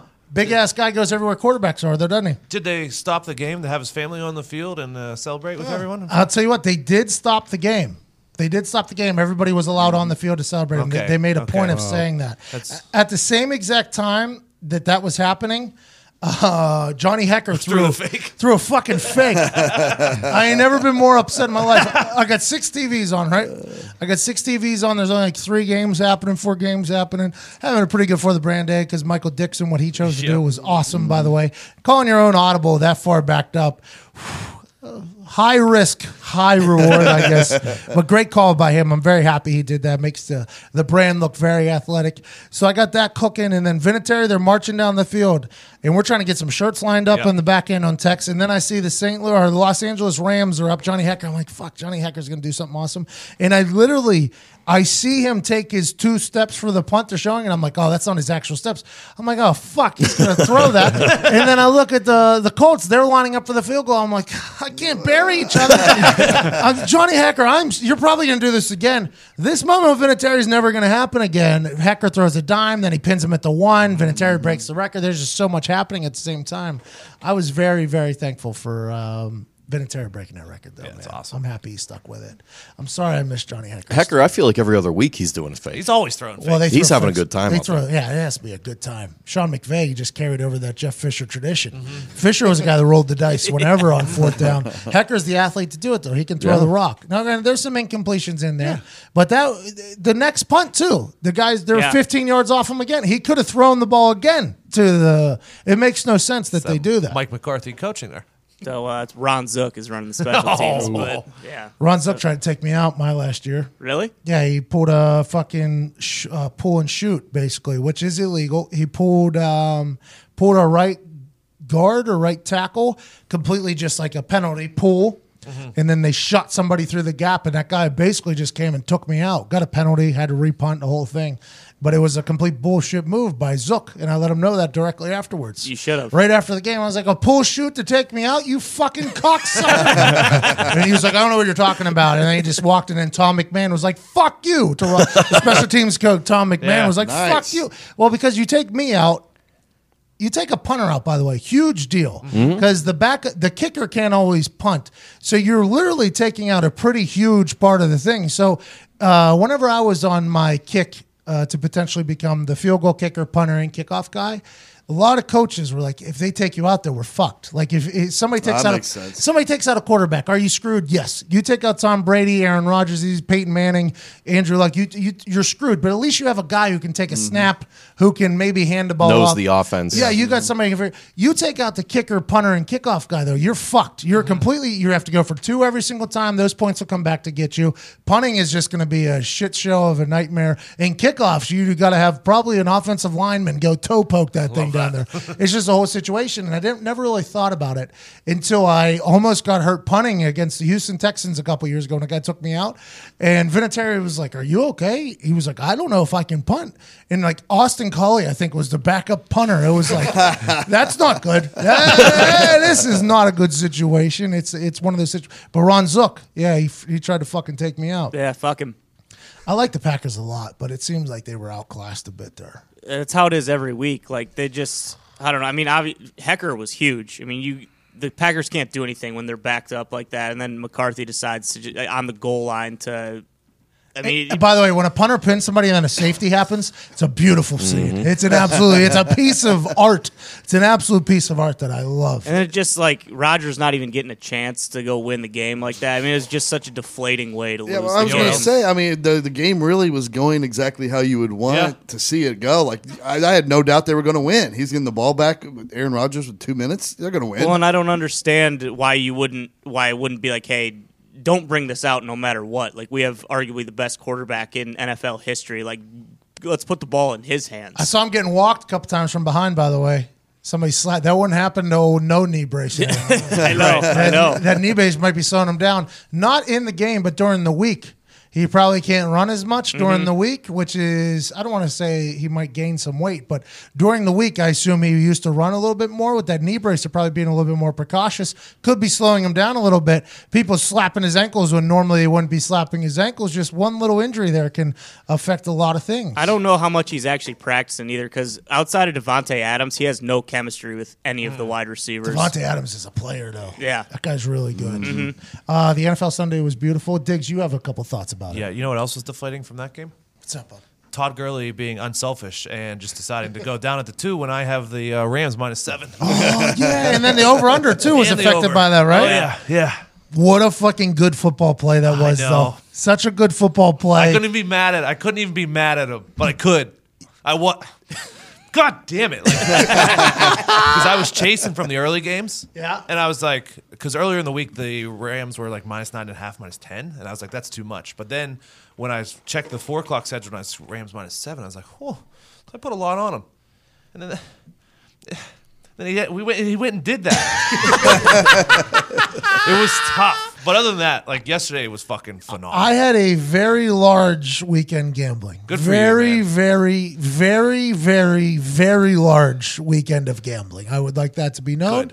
Shout out to the Mountaineers on Thursday night. Oh, yeah, that was an easy one. They kicked off the party Thursday night in Morgantown, by the way. That's going to be, let's just assume Thursday night's in Morgantown. If the team is it's going to do well. I was excited for that. Will Greer, potential Heisman, but I felt very good about it. Todd Gurley, though, today in the meeting room is getting praised by the coaches about how smart of a football player that is and everything like that. And in the locker room, you don't keep up with the gambling, but I would assume there's a lot of people that have a fucking bounty on Todd Gurley's head. He 3 yards away, right? It was 3 yards away. Yeah. He was easily getting in. From covering and over. Both, two bets right there. Yeah. Well, other than that, it was a great thing. So I wrote some notes down here on my thoughts about the NFL and kind of yesterday. Ladies and gentlemen, here's some Digsy thoughts. Sometimes I hate today's NFL because it's all about offense and scoring points. And I know the casual fan loves it, but it's frustrating to watch these teams go up and down the field and just fucking there's no defense at all. There's no suspense in it for me. There's no suspense in that for me. It's like an all-star game. Correct. Tampa Bay scores yesterday after being down 17 points with 45 seconds left.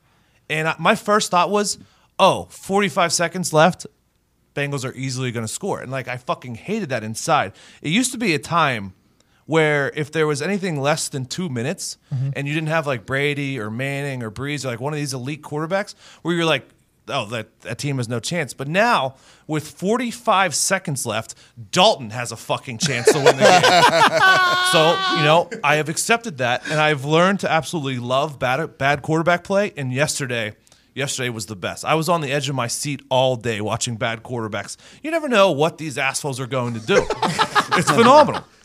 That's my brand. Your brand is kicking and punting and stuff like that in a good way. Yeah. My brand is now bad quarterback play. Okay. I think I'm actually going to give out an award each week for bad quarterback play. I like it. I'm either going to call it the Browns quarterback name jersey award. You know that? Oh, yeah. Or I'm going to call it the Clausen, Tebow, Gabbert, Sanchez, Schaub, Osweiler, Leaf, Russell, Dilfer, Bowler, Leinert, Wanky, Harrington, David Carr award of the week. I like that one. I like that second one. If you could run that back again, what's the name of it? It's the Clausen, Tebow, Gabbert, Sanchez, Schaub, Osweiler, Leaf, Russell, Dilfer, Bowler, Leinert, Wanky, Harrington, David Carr award of the week. Of course. Of course it is. And my nominees for this week. All right. Blake Bortles. You can only throw 4-yard crossing routes. It's bad. He throws them really good, though. That crossing route. Maybe the best crosser in the league. Maybe. He hits that in stride, the guy in stride, and it's always a very tight spiral, too. I'm like, why can't you just take that model and extend it a little bit? Can't extend it past 10 yards. Because I like Blake. Yeah. I like Blake a lot. He's a funny, good guy. He's a good personality. They show those crossing routes. Those are not easy balls to throw, just so everybody knows. Yeah. A guy who runs a 4-2, sprinting directly sideways across the field, hitting him in stride and with enough touch that they can catch that, that's a tough throw. And he can nail it every time. But you extend that 6 more yards, he's got no fucking shot. None. And he's really bad at throwing to the flat. The running back out of the flat, too. Has a hard time putting that in stride, too, which is wild. My second nominee is Jameis Winston. 4 interceptions, and Fitzpatrick then teabagged him after he got out of the game. Bro, Fitzmagic was almost back. I know. You were referring to it earlier when you went on your little run. I didn't want to stop you there. That's fine. We almost put shirts back up for sale, by the way, which I bet Bengals money line. So I was like, Bengals money line. Yeah. And then they put Fitzpatrick in. He scores. I'm like, there's no fucking way. And then I'm like, hindsight, we still got the shirts, though. So I'm like, money. So I was very torn at the end. I was fucking torn. I'm on the phone with Phil. I'm like, I think we got to put the Magic shirts back live. So after he scored, to tie it, I immediately went to the website to put a tweet out to buy the shirt. It wasn't on the site. I checked back 30 seconds later because Ty sent out a tweet about it. I was like, oh, now it's back on the site. Yeah, now I know. That was literally me and Phil on the phone together. I'm like, because I see him come in. I see him start to move. I'm like, we got to put the fucking Fitzmagic shirt. Yep. If he scores right here, we got to put the Fitzmagic thing. And then he scores. I'm like, all right, they got to go for two.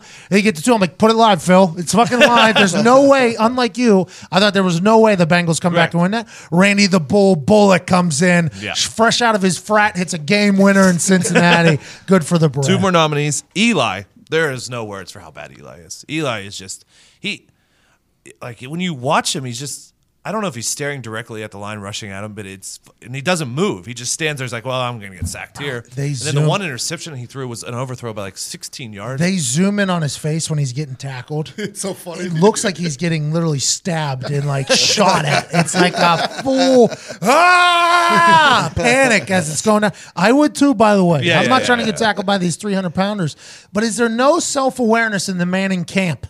I feel like there is, by the way. I feel like in the Manning camp, there is self-awareness. Peyton probably could have hung around for another couple years if he wanted to just hand the ball off. I feel like whenever he does commercials, he only does funny commercials. Yeah, yeah. It seems as if there's no self-awareness in the Manning camp at the moment. Is Archie Manning losing it? Is Archie Manning losing it? This is something that is Archie Manning losing it? It's like everybody around that situation is just frozen. Like how you panic for a second, and you just freeze. It's like they're frozen. They're making no moves whatsoever. That's what he does during the pass rush. You don't see Peyton going to any of his games anymore, though. There's no real. I think he went there last. I guess he was on the sideline, but there was no shots of him in the suite. You know, Peyton's like, keep me off the fucking TV. Right? Well, he's throwing the way he's throwing. Just keep me off the fucking TV. I think they're just holding on because they're their last. I think after last year and how poorly he played, he wanted to have one more good year. It's the only thing I can assume, right? He probably wanted to go out on somewhat of a high note. Sure. And it's bad. It's bad right now. There's no self-awareness over there. It's like Skip Bayless. I learned this on my trip out to L.A. Uh-huh. I guess they literally, it's a job to keep him surrounded at all times with like-minded people. Does that make sense? Yeah, yeah. So when Skip goes on to the TV show, he honestly believes everything he said because the people that he's been talking to about gassing him up. Oh, yeah. He got gasoline around him. They're like, yeah, absolutely. LeBron ain't shit. The people all around him are just very much like, yeah, absolutely. You're 100% right. So when he goes on the show, there isn't even a thought of like, no, I'm wrong. It's like he's believing what he's saying and everybody can tell because he's selling it hard. So whenever the internet reacts, he doesn't even, it's like, oh, it's fucking internet. My people around me are all in, which is a, by the way, very successful model for old Skip Bayless. It's been a very successful model. But when it comes to this type of stuff, there's no self-awareness. This could also come back to bite you in the ass if you got a bunch of people around you that don't have like a little hint of, hey, let's get some wine. Everybody cheers. Maybe last game, huh? Let's get out of here. Well, and I keep waiting for them to just say, oh, you know what, his shoulder's hurt. He's going to be out. And just let him stay out. But, because if you're just going for the first pick, you can do that with your backup. Well, the Raiders were also trying to do that, too. That's a battle right now for that first pick. I don't know if anybody's just going to be able to fall into that. You're going to have to earn it. You're going to have to trade away every fucking player you have if you want that first pick. And then my last nominee for the award for this week is, since we're recording this on Monday, whoever Buffalo starts tonight. That's going to be whoever, whether it's Peterman or fucking Derek Anderson, it's going to be a shit show tonight. Well, there you have it. That was the nominees for this week's Clausen, Tebow, Gabbert, Sanchez, Schaub, Osweiler, Leaf, Russell, Dilfer, Bowler, Leinert, Wanky, Harrington, David Carr, Award of the Week. I think I'm going to have a good time with this one. Is there two live players in the league right now on that list? Oh, yeah. Osweiler's still in there. I could have put Peterman. I could have put some people in the league, but you know. It's just the greats. The greats who are in the league right now are in the list. Yeah, Ray Guy has an award because he's done, and not whenever he was in the league. You don't just give out awards for people that are still in. They don't put statues up for people that are still in the league. No. It's once you've completed your career of failure that you get added to the Clausen, Leinert, Smith, Stewart, whatever it is. You don't retire the jersey because you still need to wear it. How about someone on the opposite end of the spectrum that we just talked about, like AP? Oh, I thought he was done. Awesome. Guess who's back? He's unstoppable. He's defying time. So he was in, what, the Saints, they wouldn't give him the rock. Mm-hmm. So he threatened Sean Payton's life, goes to the Arizona Cardinals. That's a good game, sir. First game, he scores, has a gut. Then they don't give him the rock or something happens. Eventually. He gets hurt, and then they sign with the Redskins. Everybody's saying the Redskins. Late signing, too. Everybody's saying the Redskins are stupid, though. They're saying, oh, it's a waste of money. And then all of a sudden, that horse gets out there. Mm-hmm. Hey, he looks good in that uniform. Yeah, he does. He's catching passes finally, too. Like, they've never done that in his career. And running through tackles. He's back to being the all day. I listened to a interview of his because he tore his ACL whenever he was with the Vikings. Correct. Mm-hmm. Came back ahead of schedule and then broke all the rushing records. Yes. And there's, as a human who is also an athlete, there was a lot of question marks about how does that happen? How does a body heal faster than everybody else's body and then be better than everybody else's body that has ever played in said position? That's a little fishy. But then he gave an interview and he said he thanked the Lord for giving him a body that recovers faster than other people's body. So his body recovers faster than other people's body. So with that being said, age isn't a real thing then. Because the thing that hurts you whenever you get older, Todd can attest this, is your recovery time. Your recovery time is way slower. So when you get older, you can, I'm not as good as I once was, but I'm good once as I ever was. Line, and the reason why that line is because the recovery time is the issue. Yeah. Adrian Peterson said to the Lord, whichever one you believe in, Austin Collie, Allah, Oprah, all the other ones, Jesus, the Greek ones, all the Greek gods, Dr. Phil, good God, great show. That's amazing. Great show. If you believe in that, he has an actual faster recovery than everybody else. He can play forever if he wants. He's Wolverine. Yeah, he's Wolverine. That's basically what he is. He's an anomaly, like superhuman almost, and that because I'm sure they've tested him. I mean, look at his when body, he come back that fast. Yeah, they definitely test him. Definitely test him. Not granted, they can't really figure out the HGH test, I don't think. It's tough. They do blood tests. I didn't think that started until the last couple of years, though. But I've never heard of anybody failing the HGH test. Has anybody else? Nope. No. I've heard no people fail the HGH test. They give HGH. It was a big thing whenever they said, a percentage of you who are getting randomly tested will also have to draw blood for the HGH test. It was a big deal. They made a big deal out of it. Then there was a big conversation like, well, what do we know the baseline is for HGH? Like, what are you testing it against? False positives. What are you testing it against? Because what if our testosterone level or HGH level is higher than the regular human because we're professional athletes, which is definitely feasible. Yeah. So that was a conversation for like 2 or 3 years, and then finally it got passed. I don't know what the agreement was, but I've seen 0 people fail for HGH. Ooh. Not that I have any idea of or suspicions of people who are on HGH, but you've seen 0 people fail for HGH. Correct. Which is very interesting. I have a question about that. Because the amount of conversations that happened to get to the HGH testing was wild. And I would assume those levels could be crazy different for a regular person on Thursday than they are Saturday, just because that's the way your body works sometimes. See, I know nothing about any of that, but I would assume so you wouldn't be able to get a baseline. Exactly. C-Shot Todd knows. So is that an annual test where you know about it ahead of time, like the marijuana test is? No. So any PED test is random whenever, all year round. The street drug test is once a year. It's an annual test. Starting on April 20th, 420, hilarious, all the way to the end of the first week of training camp. You get tested in there one time. You'll never get tested again. So at OTAs, the end of OTAs, which is in April and May, if you get tested during that, you're done. You're free. Go have a great time this summer. If you don't, that means the first week of training camp, you're definitely getting tested, or during summer, you're getting tested for the annual. Whenever it comes to PED, that can be at any given time, any day of the week. Guys can get tested 2 times a week if they want. If you have a big game, you're definitely going to get tested. If you have a big game and you don't get tested, you feel disrespected by Roger. You feel disrespected. But it was a part of the PED testing where a percentage of people who were randomly selected would also have to give blood for the HGH test, but the big conversation was like, well, what's the baseline? Who are you basing the growth hormone level off of? Is it a regular person? Because a regular person and a professional athlete probably have 2 different HGH levels. Not that I would know anything about this. This is just the conversations that were being had. I'm not a scientist. I have no fucking idea, or a doctor, but those are the things that were happening for a couple of years before the HGH test finally got passed, and it was a wild scene. Wild scene. Nobody's ever failed for it, though. Nobody's ever I didn't even think about that until you said it, but yeah, I've never heard it. Because for me, sitting in those meetings was all so dramatic. Uh-huh. It was all so dramatic. It, just like everything with the NFLPA, everything becomes so fucking dramatic. It's like, oh, if we give them this, we're going to have to give up this. Or if we want this, we're going to have to give up 5 more games. It's like, what? That is not how it works. Can't you just go talk to these fucking people? Right. It's a business arrangement. Can't you? Like, we wanted to eliminate marijuana from the street drug test. Uh-huh. We want to eliminate marijuana because a lot of guys use it as a medicinal thing. Instead of using pills, we have a very big pill-popping problem in the NFL for a while. I'm not sure if we do now, but we did have a big pill-popping thing for a while. Marijuana cannabis can take the place of a lot of those pills, so that was a conversation. So I do believe that there was a thought of potentially eliminating marijuana from the test, but then the conversation was, well, then the NFL is going to ask us to play 2 more games. It's like, well, why? Why does it have to be that way? Well, anything that they give up, they want to get something back. That's how they were like talking to me as if I was an idiot. Like, that's how business works. I'm like, let's not guess what they're going to counter with.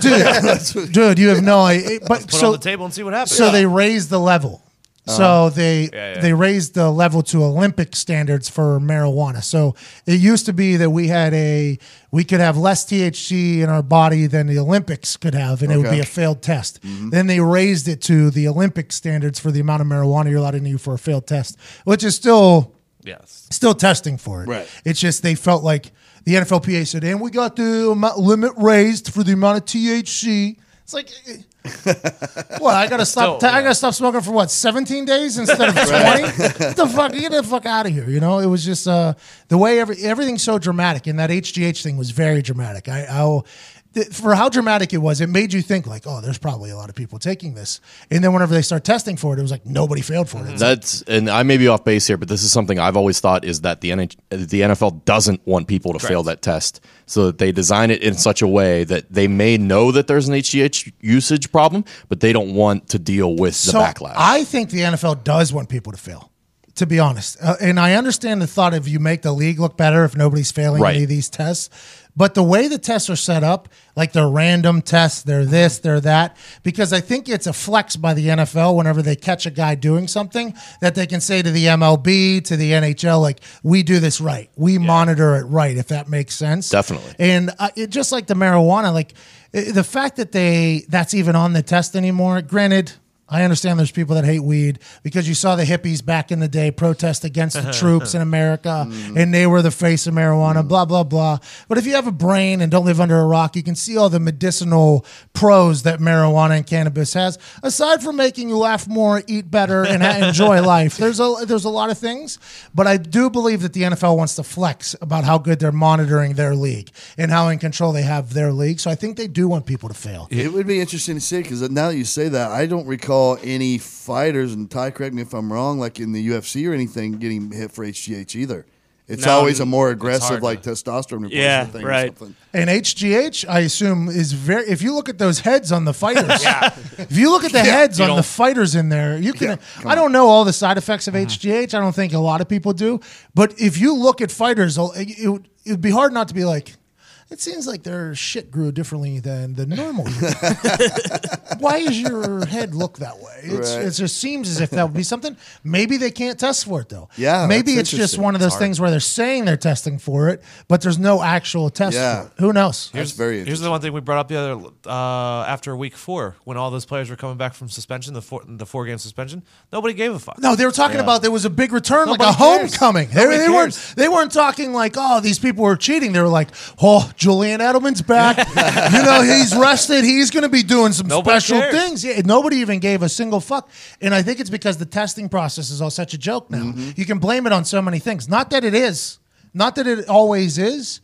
You can blame it on so many things. You can say a supplement was tainted because it was created in the same factory as something that had something bad in it, and it just so happened to be tainted. You can say it was Adderall while you were partying. You can say it's all these things, and which I don't even think they can just reveal why you failed because of a HIPAA, I assume. You can. There's so many different excuses and outlets that are all legit, but there may not be for every single case. Yeah, this future of the sports is very interesting. What does the NFL lose, though, if you lose a big player? You know what I'm saying? Like, they suspended Tom Brady 4 games. Yeah. This is that's what I always fall back on. It's not about just one. Yeah. Tom Brady is the greatest player of all time, greatest quarterback of all time, and they were hunting to suspend him for 4 games. Like it wasn't like they were just like, oh, we can wipe this one under the rug. They were trying to suspend him for 4 games. I think the NFL, Roger Goodell, they very much want to be able to say we regulate our league in a professional manner. Like a big dick move, like.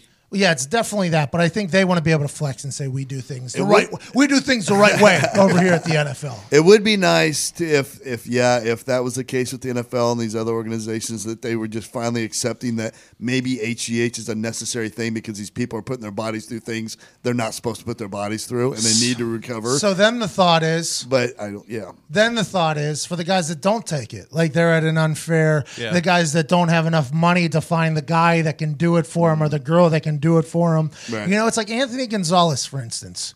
He said something whenever he was injured. He got hurt a lot. He was a very good wide receiver at Ohio State. I think he's running for senator right now in Columbus or Cleveland. Very interesting. Doesn't follow me on Twitter. He and I were good friends. I followed him. I saw he was on Twitter. I checked it out. They're like, he is a candidate for the something Senate. I'm like, okay, good for Gonzalez. Really good guy. But he got hurt a lot. Mm-hmm. And they were, I don't know if they were asking for him to take a pay cut or they were cutting him or something. And he said to me in passing in a conversation, he was like, all these guys get hurt and then they come back in 2 weeks because they just take a bunch of shit. He said, I'm not willing to take a bunch of shit, and I think it's actually hurting me business-wise, you know? Yeah. So that's the thought. If you offer it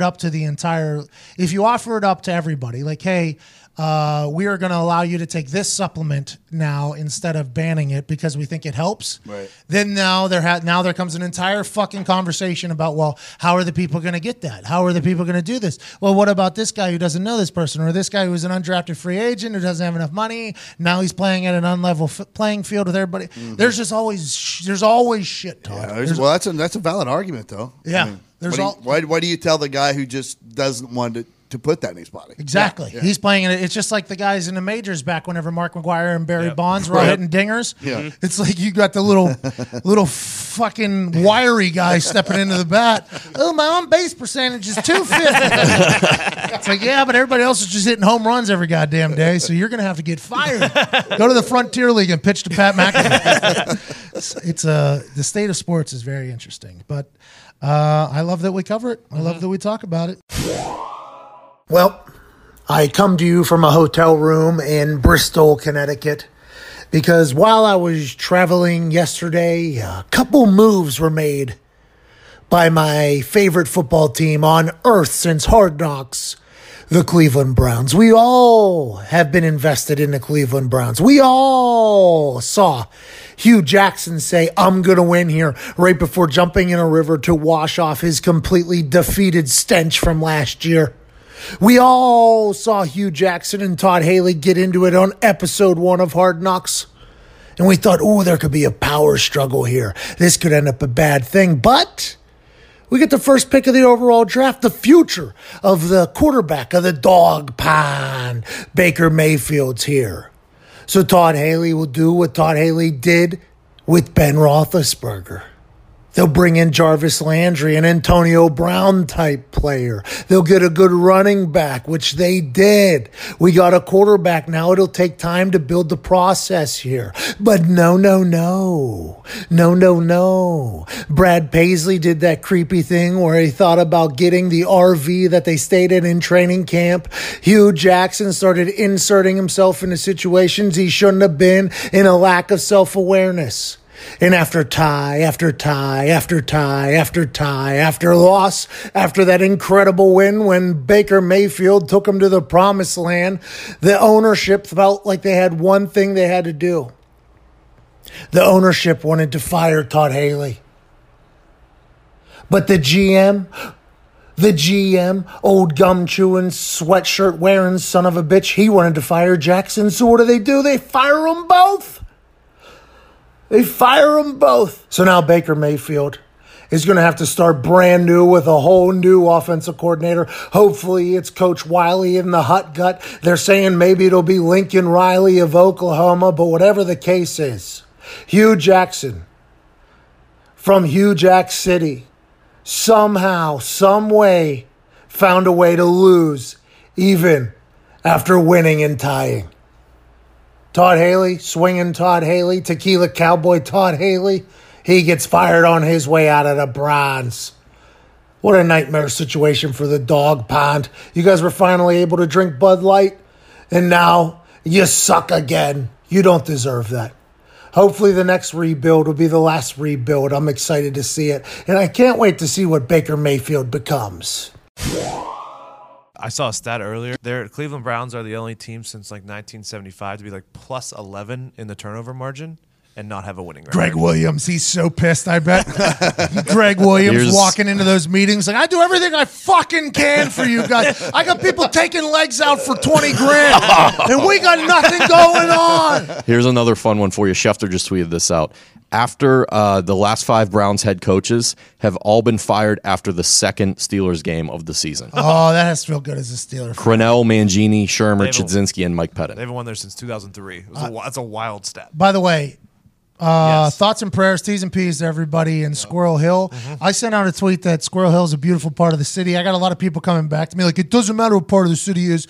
It was a religious thing. Well, that means you don't know what Squirrel Hill is. Squirrel Hill is the Jewish community, correct, basically, absolutely, in Pittsburgh. That's what it is. It is a very beautiful community. What happened there is terrible. Just because one dumbass does one dumbass thing, I hope that the city of Pittsburgh doesn't get labeled as a bunch of like fucking haters and anti-Semitic people. Pittsburgh is a beautiful city. That guy obviously a big jackass. Mm-hmm. Thoughts and prayers to every single person affected in the synagogue and family and the whole area there. Squirrel Hill is a magical part of town where it's a melting pot, literally, of all the religions, races in the city. Squirrel Hill is a beautiful area. My mom worked there for a decade, so I was there often. It was a sad, sad situation. With that being said, that happens on Saturday. Mm-hmm.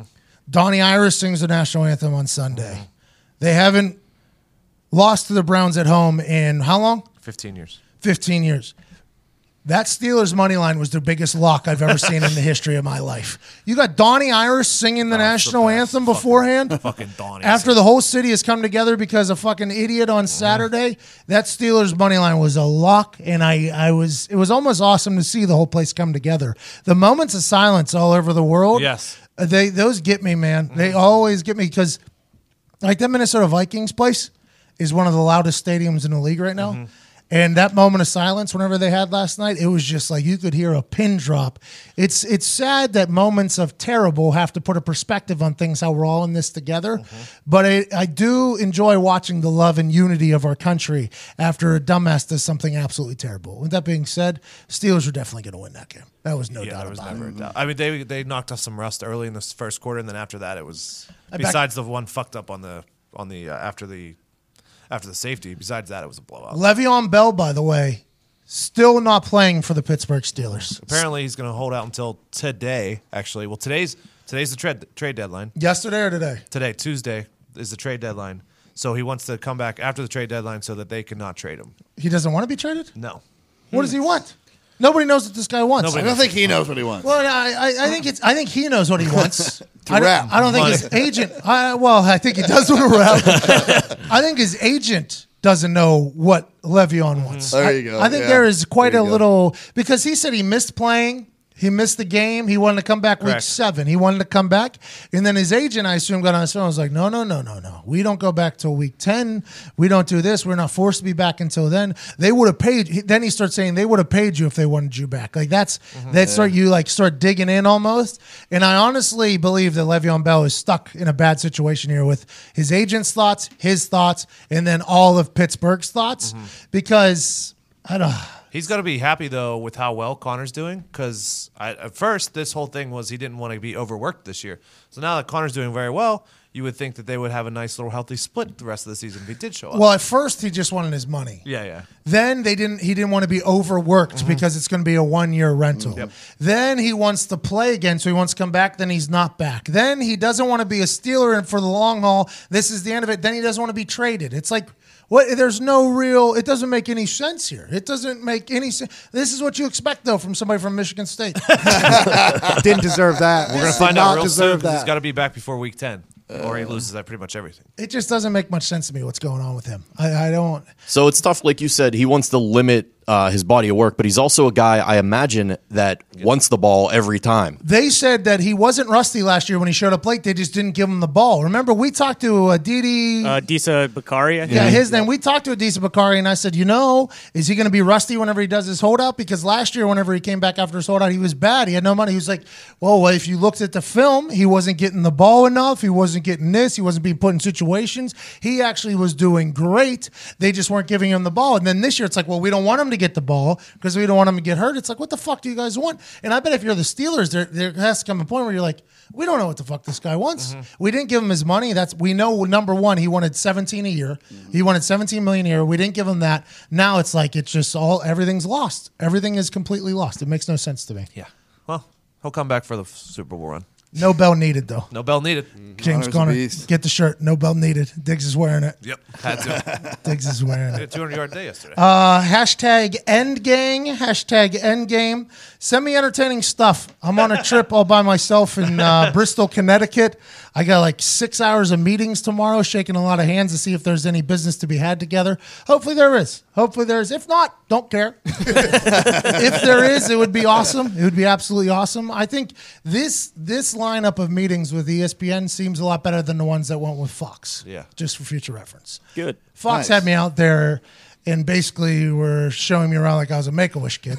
And I was like, this is where we go on TV. I was like, oh, nice. Yeah. This is where, and I'll sit with the VIP winners that got a chance to come in. Please don't ask for any autographs. That'd be so funny if ESPN's listening right now. Like, oh, cancel the tour. Cancel the tour. Right now, cancel it. They're not, by the way. They're not. So we'll see how this goes. I'm pretty excited about it. Could be a good handshake. Yeah. I grew up, I think everybody did, watching SportsCenter. Yes. Mm-hmm. ESPN was a game changer. Mm-hmm. SportsCenter, Monday Night Raw. That was it. SportsCenter, Monday Night Raw. That was it. Every single – I don't care about anything else. And then ESPN kind of had to start finding their way again. And then now hopefully we'll see what happens. Mm-hmm. Hopefully I can help. Maybe not. I don't know what to wear. I'm packing so much. I don't know what to wear. Everybody on their fucking TVs are in suits. Mm-hmm. I don't really have any suits. Only the ones that I wore for the WWE stuff. Chuck Pagano shirt. What? Your Chuck Pagano shirt. The shirt that I created? Yeah. Custom made, head to toe. Ah. That's a good idea. But that shirt was only created to get around his dress code. I don't know if it actually fits in an actual dress code place. So I think I'm going to wear a sports coat. Yeah. With that underneath, you could do it. I'll probably wear a button down, like an actual button down, like not the Chuck Pagano button down that I created. Okay, yeah. Full button down. Mm-hmm. And then probably I'm going to wear these jeans, I think. I think I'm going to wear these stonewashed holy jeans. So they know. They know that, like, listen, I'm playing your game here. Still keeping it real. But I'm still, you know what I mean? Mm-hmm. It's like, it's kind of like, I say this a lot, but it will be a mullet of costumes. Like, business on top, party on the bottom. I'm playing your game. I'm dressing up here. But. I think that plays. I think so, too. Which is the flavor they need. I think so, too. So. I'm also going to be on Get Up, I believe, Wednesday morning. Nice. Which is a show on ESPN. Bring your good shoes. Jalen always tries to show out with his shoes. Always. All right. Yep. I'll bring some shoes. What is he, a sneakerhead, Jalen? Yeah. Big time. They have him on the side of the panel just so he can show off his sneakers. Okay, so I got to bring shoes. Do they wear suits on that show? Yes. Not like, every day. Typically. Yeah. Ooh. Yes? I'd say typically. Like Dan Orlovsky does. Jalen wears something nice, but it's not exactly a suit. Greeny wears a suit. Yeah. Oh, boy. I think it might be like, you know, Good Morning Football, how they dress kind of. No. It's not really a suit, but it's like a. I'm going on to a show that I've never watched. And I will watch it. And it's strictly because normally we're doing stuff at the same time. So it's difficult to catch up on what everybody else is doing. Mm-hmm. But I guess I'll watch some clips today while traveling just to see what the right move is. No, they're not wearing suits. No, just nice. Greeny's got like a 3/4 zip up, and Jalen's wearing a hoodie in this one. There you go. Okay, so I'll wear a Henley. I'll wear my black long sleeve Henley just because it's formal, but it's here to party. Mm-hmm. I mean, some days there's jackets, some days it's a nice sweater, you know. So I'll have good shoes on, the Henley. Everybody, take a picture of me on Get Up and tweet it to me and rate my fit. Rate my outfit on if I look like I should be there or shouldn't be there.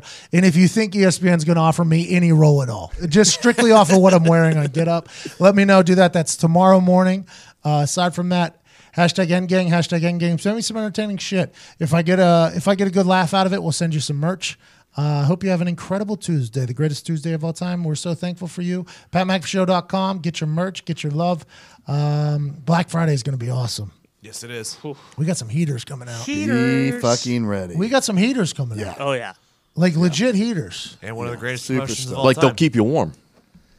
They will. Yeah. Mm-hmm. Mm-hmm. I'm off the promotion, by the way. Roasty and toasty. Okay. And they're and your people at the party will be like, oh, that's a fucking dope. Mm-hmm. Anything. Yes. Anything we got some Christmas sweaters coming out. Not just some Christmas sweaters. These are pretty Christmas fucking sweaters. Epic Christmas sweaters. I feel good about these Christmas sweaters, by the way. We weren't really a part of the process in the last couple of years in creating the Christmas sweaters. Mm-hmm. This time we got the vitamins together and had a real sit-down session. Feel pretty good about it. We got a brand new hoodless sweatshirt that I think people will enjoy. Oh, yeah. And I got this bomber jacket that I designed myself. Mm-hmm. Strictly so I can wear it every day. That hopefully, we only have 100 other ones. Hopefully those sell out pretty quick. Yeah. I'm very excited for Black Friday. I think you all should be too. It'll be 20% off the whole store that whole weekend. Mm-hmm. And if we hit a certain amount, a goal for the company, somebody will be getting a tattoo. Awesome. There's a lot of relief just came from the room. That was potentially going to be a brand. I looked into the brand stuff. I watched more videos of people getting branded, and I think we should turn away from that just strictly because I don't want to have to put – I don't want to be known as the boss that put somebody through that. But a tattoo we can do. A tattoo we can do. If we sell a certain amount of items, somebody will have to get a tattoo of some sort. Live on the spot on Cyber Monday. 20% off the whole store. Black Friday all the way through Monday. Should be a good time. Today's show is brought to you by Lisa Mattresses. There is no better mattress on this earth than a Lisa Sleep mattress. Mm-hmm. Ty, you have one. How do you feel about it? I love it. It showed up in a box at your doorstep. Yep. So it means you didn't have to do any of the weird things that happen whenever you do mattress buying. Correct. Just pick the one I wanted. You didn't have to walk into any of those drug front mattress operations where there's just a slew of beds laying around where you lay on one, roll over to the next. Oh, this one feels a little better than this one and this one and this one. Then you look back and who's laying on a bed you just laid on? Zito. So then you think, wait, who was laying on his bed before I laid on it? Probably another Zito, which is a wild scene.